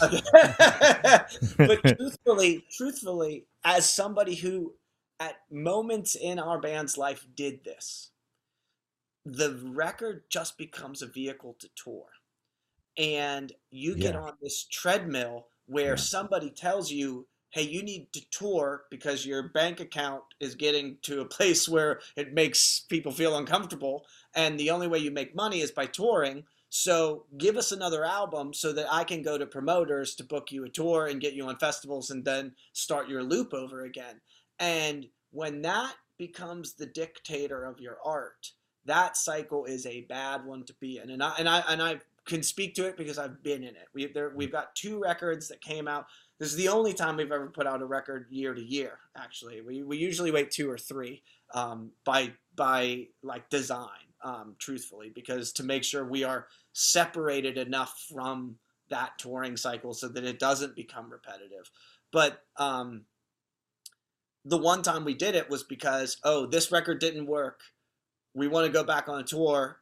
We need a new one. And then you just go right back into the studio. You kind of shit out an album because you think nobody knows how to write an anti-flag song better than anti-flag. Fuck everybody else. My ego is what it is now. Everything i do is good. And i'm just going to make it and shit it out. And um, you know that's a record that not a lot of people care about. And it's probably because they can hear that and feel that and uh, it comes through. And so i think that that that was an eye-opening experience for me that it was you know it consistently comes back to this thing you know. I remember meeting billy bragg when we were kids and playing like giving him our first record and it's like you know mohawks and really abrasive and not in tune and whatever, you know, we just play it. And, you know, he's like, awesome, back it. The politics are what they need to be, but you catch more flies with honey. hmm Essentially telling four kids, write a better song if you want to influence anything, culture, the world, whatever.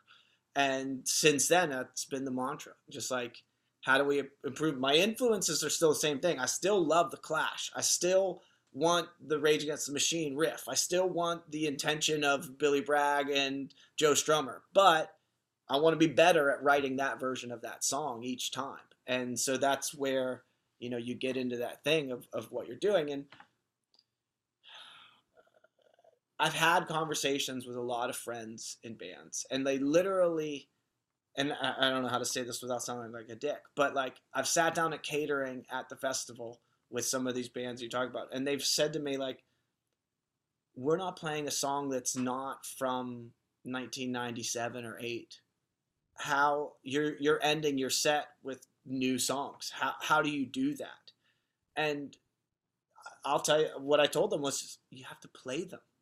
Like you're gonna play the song in your set, and people are gonna want to hear the song, the older song. But guess what? Commit to it. Like actually believe in the statement that you're making now, and don't just go like, oh well, they didn't dance in a circle or not everybody sang along to it, so that song didn't work. It's like, what did you do when you were a kid? Every show you played was like now the internet provides the space for the song to exist everywhere. But the first time I played in San Francisco, if that record store didn't have our record, every song was new to people. Mm-hmm. So how did you present them? How did you share those ideas in a way that they connected with people who had never heard it before? Like put yourself in that headspace again and and and believe in your statements and believe in your art and and and um, you know I think that's the thing that separates people in bands from um, or, or, or, or, artists in general. Uh, that's what separates it from the consumers of art. And and um, because we're in the safety of the Patreon, uh, uh, you know, like like like whether it's Mos Def or Kurt Cobain or whoever said it, if you really fucking love art, you try to make it at some point. Like if you love painting, you get paints and you try. You and so I think that that to me is the main thing is like we can't be letting outside entities dictate what we do because um and Mos Def has this great quote about there's a new Black Star album and everybody really wanted to hear the Black Star album and he's like motherfucker, you don't even know where the gym is at. And I've been in the gym working on this shit for fucking ever. And and you'll get it when you get it. And it's gonna be what it's gonna be. And uh, that to me has been like really influential. Like like stop banging on the door when you don't know how to cook. You know, it's just like, I, I, and I think that that is a very valuable moment is when we start creating things for other people or we start creating them with the intention of this is what someone expects of me that shit doesn't hold up as much and um, those are just lessons from taking swings and missing and then you take another swing. But but but keep on swinging. But keep on swinging. And and like and like i'm referencing a lot of very varied people here but that's the thing i love about paul mccartney is like Paul McCartney, yeah, he wrote Blackbird, but he also wrote a lot of songs that aren't that great. and it's just like it's just like it's okay, you know, like like they're not all gonna be the one, you know. So we're we just have to try our best and get out that idea that's in our head, and the rest is out of our control. And um, uh, so I, I think that unfortunately for a lot of people, you get caught in a loop and you're like, okay, I'm, I'm just making the record so I can tour. I know our audience likes these kind of chords and this kind of tempo, and we're just going to do that again. Um, and that's okay, you know. Um, uh, but sometimes it does like, you know, it doesn't smell that great. You know, it's it's it's it doesn't feel um, as truthful. And um, those are the things that I, I think I, I believe in people and I think that people have pretty good bullshit detectors whenever it comes to that kind of stuff. I think everything you just said is super important for for artists and musicians to hear, including, you know, again, Patreon protection here.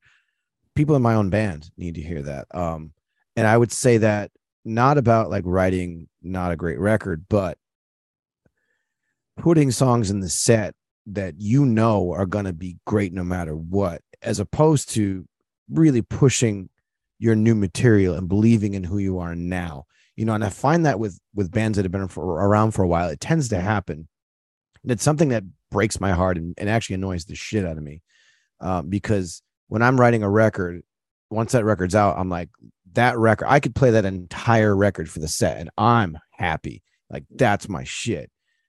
And you know you got to give and take because your audience is there to hear certain songs. I get that.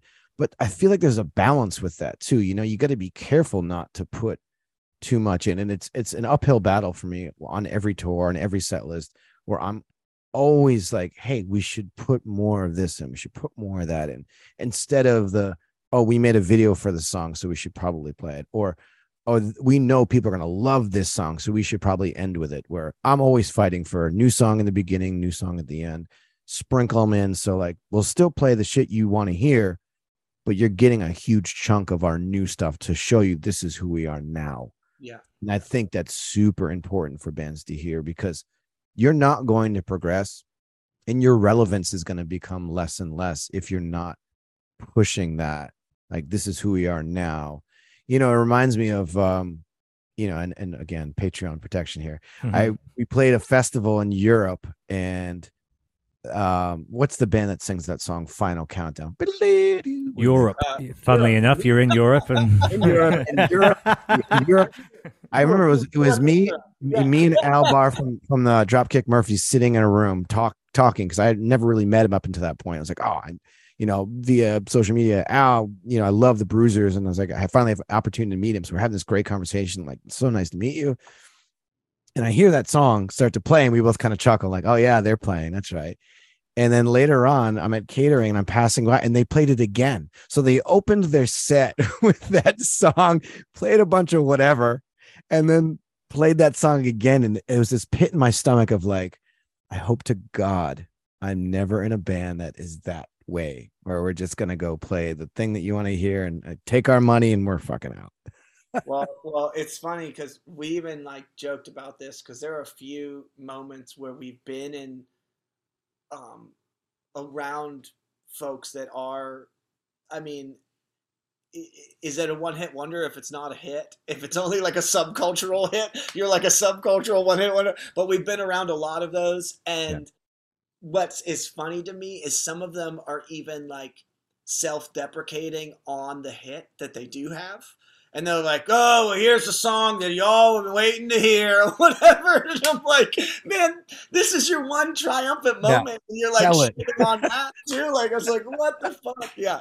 Um, but I, yeah. I have a cool example of that, which I've never seen a band of that, you know, genre, if you want to call it that, do before or since, and I doubt I will again. So Wheatus, who've got the song Teenage Dirtbag, they have one of the most incredible fan bases on earth, and they played a gig at the Brooklyn Bowl, Chris, where you played in London, um, and they did not play that song, and it wasn't out of any antagonistic fuck the hit they just know that their fan base know that they've got so many other songs and they basically said they just called out what song do you want to hear? And the fan would shout blah, blah, blah, and they'd play it. And their whole set was just dictated by the fans like that. So any fan at any point could have said teenage dirtbag but nobody did and so they didn't play it. And they did this whole set which everybody loved. The fans dictated the audience. They didn't play teenage dirtbag. Everybody went home happy. It was amazing. It was one of the most punk rock things i'd ever seen. I was like huh?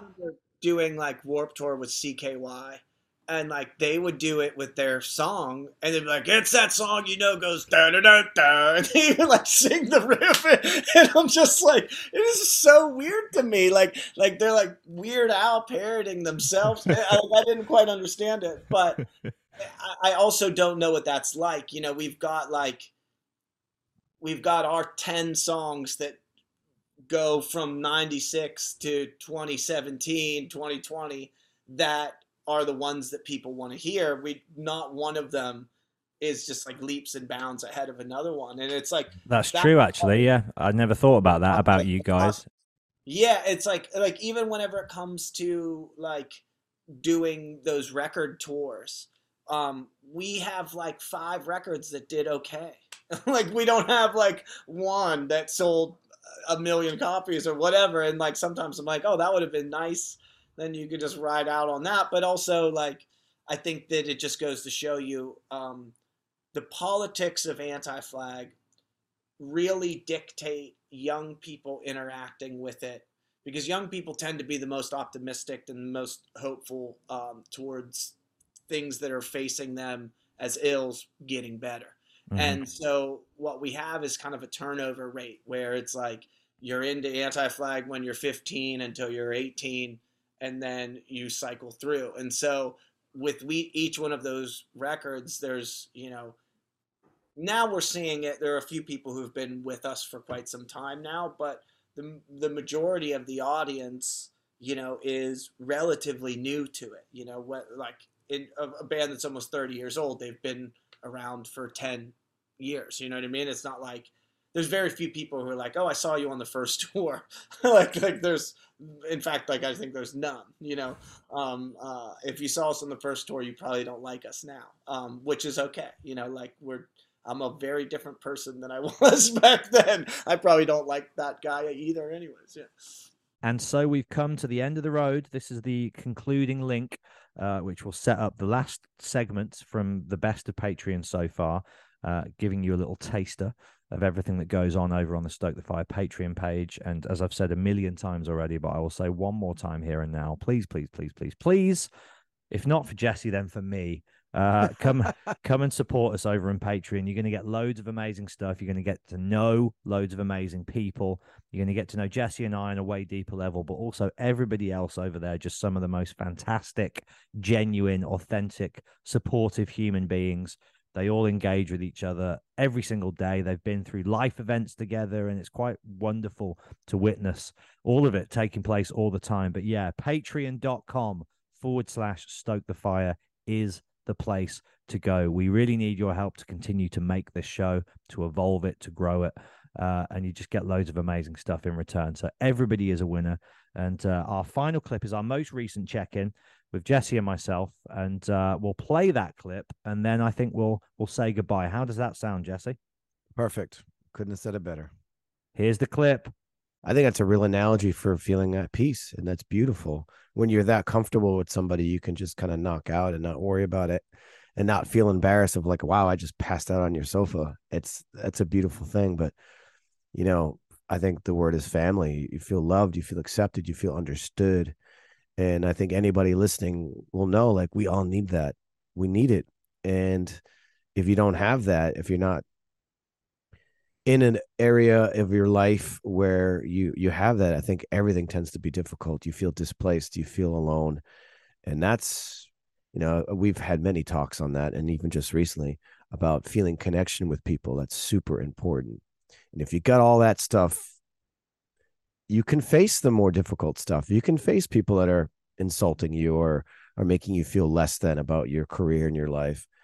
But i think you know big picture here is like that's all part of the journey. It really is. Like we're not everything's not going to be perfect. It's never you know people always talk about happiness wanting to be happy happy happy. Happiness is fleeting. It's fleeting. Mm-hmm. peace peace is something you can find. If if you've got peace it stays. So regardless of what you go through that's your foundation. You can stand on it. Where happiness is an intense thing that happens every once in a while and it's unrealistic to think that that's going to stay in your life. So having those peaks and valleys whether it's with your career your personal life those lower moments those slow moments those moments where you're not feeling so good they're eventually going to lead back up again. At least they should. And that's all part of the journey. You need those moments to help you appreciate the moments when you are feeling good when you are feeling successful when you're reveling in the fact that you're on a boat with kiss and you and you and you've been invited to do that because of who you are that's pretty extraordinary. I don't know how many people would just get a phone call like hey do you want to jump on a band with a, a legendary rock and roll band and we're going to pick you to be the guy? Like that's pretty amazing dude. Yeah and that's not lost on me uh, and the extreme gratitude that i feel for that um, you know is something that I mean, that's like a bucket list childhood dream gig for me. As a kid, I just fell in love. I, have always said there's kind of three, along with all the bands that I love and talk about all the time. I don't need to go through the whole list. There are three bands for me that will always make me feel like a child with just that absolute excitement of discovering music and rock music in particular for the first time. That's AC/DC, Alice Cooper, and Kiss. And those three bands just plug right into that absolute wonder that art and, and entertainment gives us. And and so to go out with them and as you say, to be like specifically approached. Um, and I will share this funny story. So in a couple of weeks, I'll be putting up a podcast from the boat, which I recorded on the boat, a live Q and A with the whole band. So it was Gene Simmons, Paul Stanley, Tommy Thayer, and Eric Singer, all four of them. And um, before we were going to go on stage, because a lot of the questions were submitted from people on the boat. So it was kind of a list of crowd fan questions. I was going to work my way through them and then I'd fill the rest of the time with my own. And that's kind of what I did. And there was no questions in the deck for Eric Singer, as there often isn't with these types of scenarios, which is why even in my radio days, I would always try to request you get two members of a band, maybe three at a push, but often, as you'll have known from all the press you'll have done over the years, when you have four or even more, five people being interviewed, very often a couple of those people are either going to not be asked questions or they're just not going to talk. And so they're kind of just there and they're almost like dead weight, especially if it's for TV or in this case, a live thing. You know, there's just a couple of lemons sat there doing nothing and you kind of, you could do without that. So I'm kind of approached before we go on stage. Someone has a whisper in my ear. No, it wasn't before I went on stage, sorry, because I had to have had time to choose my outfit accordingly. So a few hours before the Q&A, I'm approached by somebody within the camp and they say, There's no questions for Eric in the deck of cards that we've got to give you. Can you make sure you bring him in and, and ask him questions? And I'm like, Of course, that's what I do. I'm not going to leave him out. Don't worry about it. I thought, I'll tell you what, I'm going to go one further because he used to play drums with Alice Cooper. If he's feeling a bit left out, I've got an Alice Cooper shirt here, so I'm going to wear an Alice Cooper t-shirt as a subtle way of showing yeah. my solidarity with this dude, right? but also thinking this might piss Gene off because he is notorious for his um, particular favoring of Kiss merchandise over all others. Yeah, you so, should have um, been wearing the Kiss shirt according to him, no matter what, right? It doesn't. You yeah, can never win. It doesn't matter, and so I'm, I'm going to wear the Alice Cooper t-shirt. So I wear it. we're on stage. We're in the middle of the interview, and Gene just kind of like interrupts me. I can't remember what I was talking about. It was nothing to do with Alice Cooper, but he interrupts me and he's like, "Can somebody get this delusional asshole a kiss shirt?" and he starts he starts laying into me for he's like you, you're wearing a fucking alice shirt at a kiss event he's like have some respect where are the colors just laying into me and throughout the course of the hour long chat he probably does so about i think four times he just keeps bringing it up, bringing it up, even where we're completely off topic.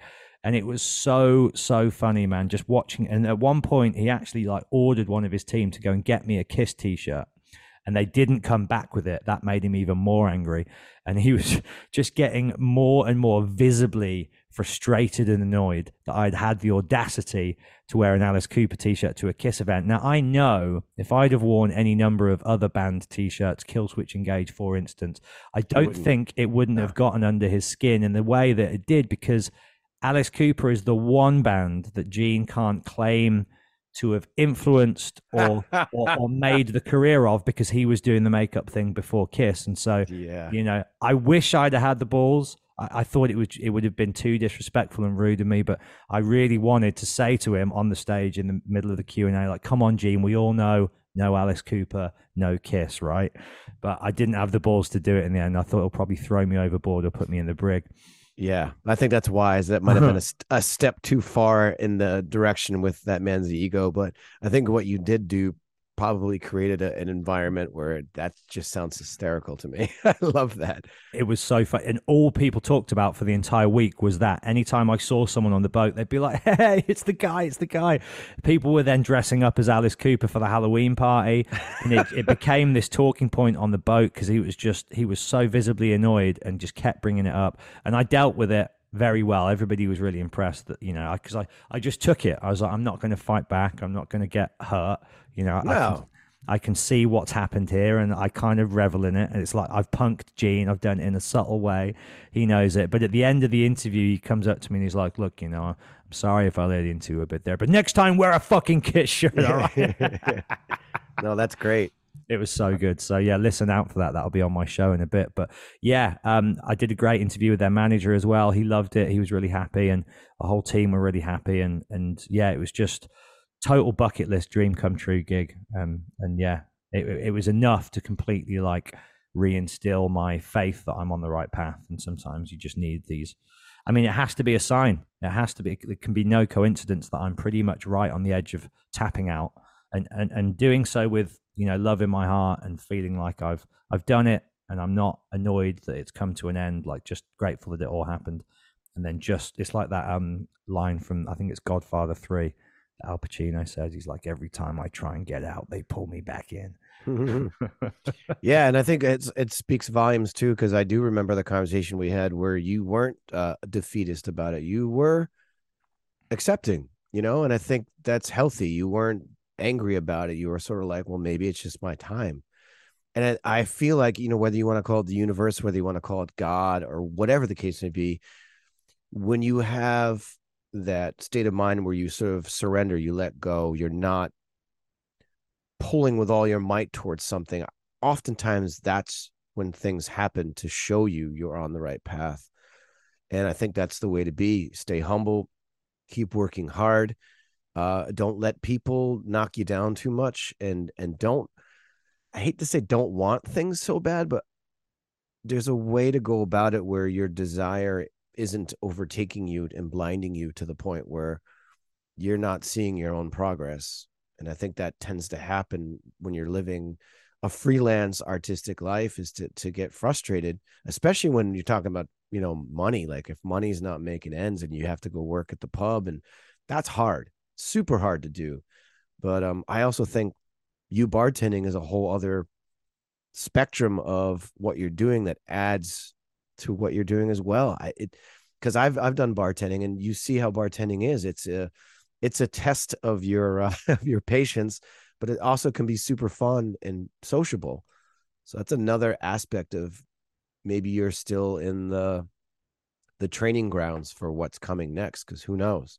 And you do have things coming at you and who knows where that's going to lead to. I'm excited for you man.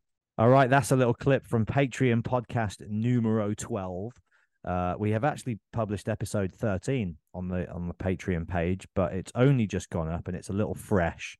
And I need I need episodes to sit and percolate for a while before I can really decide what I think the best parts of them are. And that's what I've done with with this week's episode. I say I, we, but um, you know, I, I did the groundwork with this one, ladies and gents. I don't mind admitting it. I went through no, all the episodes and kind of picked out what I thought was a you know a real window into the crux and the core of each conversation that you know encapsulated the magic and what i came to learn if i can say so jesse is we do te- we have a tendency on this show whether it's me and you whether it's me and you and a listener or me and you and a guest we have a pretty good hit rate when it comes to capturing magic and i think just because our intentions are always just to hit record without too much of a plan and just be authentic and open I feel like as long as that's the driving force, you can't really go wrong. I agree. And I think that's how we've been from the jump. And what I think is even more unique is the fact that we do have two different platforms in which we exist. You got the one that goes up for the public, and that's a little more polished, a little more um, um, thought out, I guess.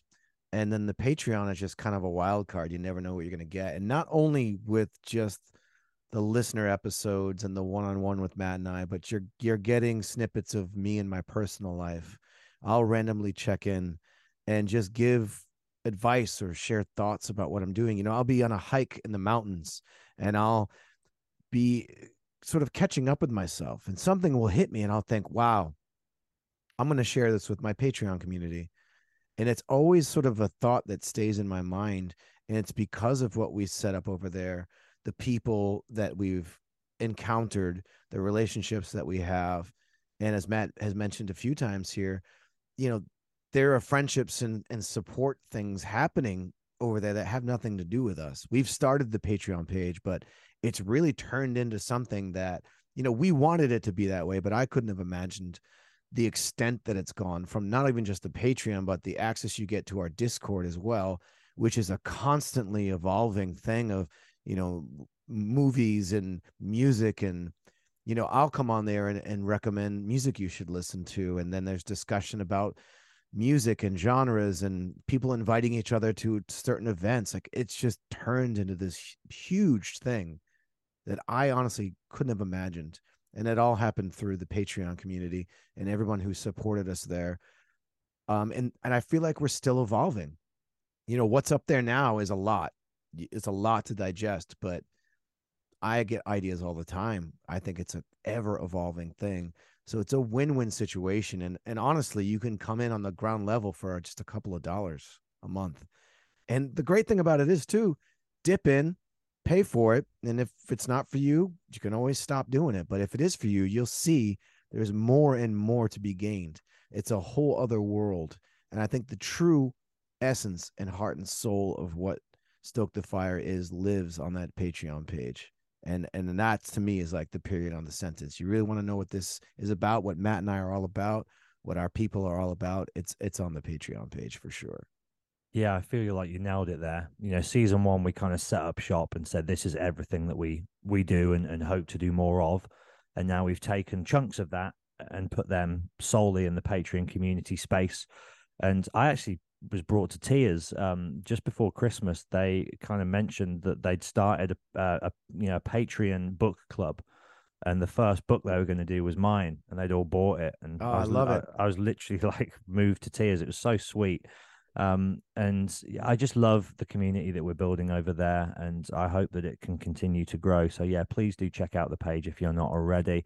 Um, what was I going to say as well? There's a couple of things I wanted to mention before we go. Oh, so the best day to join Patreon is the first of any month because that's when the money comes out. So if you join halfway through the month, you pay on the day you join, and then you're only getting half a month's worth of stuff, right? But if you join on the first, you get charged on the first, and then you have a whole month to enjoy what's on there. And as Jesse said, if you figure, eh, maybe this isn't for me, maybe I don't need this much stuff, I can just enjoy the public show every couple of weeks, then you can just do a month, tap in, tap out. But the first of any month is the best month to sign up because you get the full month uh, for your sign up fee. So please, today is the best day to do so. Obviously, I know over Christmas you spend a lot and everything else, but for a couple of dollars, you can join in and see what's up over there. We'll have a Zoom hangout at some point this month, which we do every month with everybody over on Patreon, where we just jump on Zoom and just chat and get to know you all. It's wonderful. Uh, there's behind the music clips where we, you know, talk about times of grace, Killswitch, engage, various musical projects from this man right here. Speaking of which, uh, when do you go into the studio to lay down vocals on the new record, mate? That's got to be imminent. Yeah, it's imminent. Um, I'm at this point, and when this episode goes out, about six demos in, uh, and I got about another eight to go, and then I need the boys to approve what I've done. So musically, we've kind of got it set up. I'm just hashing through lyrically and and um, melodically and just figuring out what I can do that is unique because I really want this record to be unique. So if I were to to guess, I'm gonna say this spring will be uh, laying down the record and hopefully we'll see a, a 2024 release 2024 i would say would probably be the year because uh, we do not want to rush anything. At this stage in the game you want to put out the best thing you can do and that's going to take some time but i'm enjoying the process. It's uh it's it's challenging but it's definitely rewarding. So yeah stay tuned. It'll be a while but it's happening. Hell yeah. Well, yeah, you mentioned on a few episodes that we've done how um, you usually feel a lot of pressure and strain when you want to step up to the plate in such a way. But I guess the theme this time around is you're more, I don't know whether confident is the right word, but you're, you're relishing and enjoying the process more. You're more comfortable in it, and, and and there's less anxieties and more just like excitement and hunger, and that's rad. Yeah, that's exactly it. You just summed it up perfectly. That and I think just exploring my voice more, you know, um, since getting lessons and having that surgery in 2018 and just testing out my new stuff. It's like I, I have more freedom and less fear and anxiety with my voice because I've always struggled with it.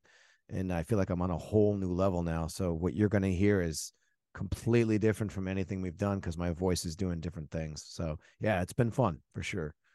Amazing. And please do get in touch if you want to suggest guests for the show, for the main show as well. Uh, we always love hearing your suggestions and who you would like to hear interviewed for Stoke the Fire. So uh, email us, stokethefirepod at gmail.com. If you're not already, please follow us on social medias at Stoke the Fire Pod. You can suggest guests on there. And before we go, Jesse, let's wrap by teasing uh, the next guest that we have, the first guest of the year, Adam from the you'll have to remind me of the name now. Sacred the, Sons. I ran into two of those dudes at the coach station in Bristol just before Christmas because you know Look at that. you know how Adam was saying that there was an event taking place in Devon.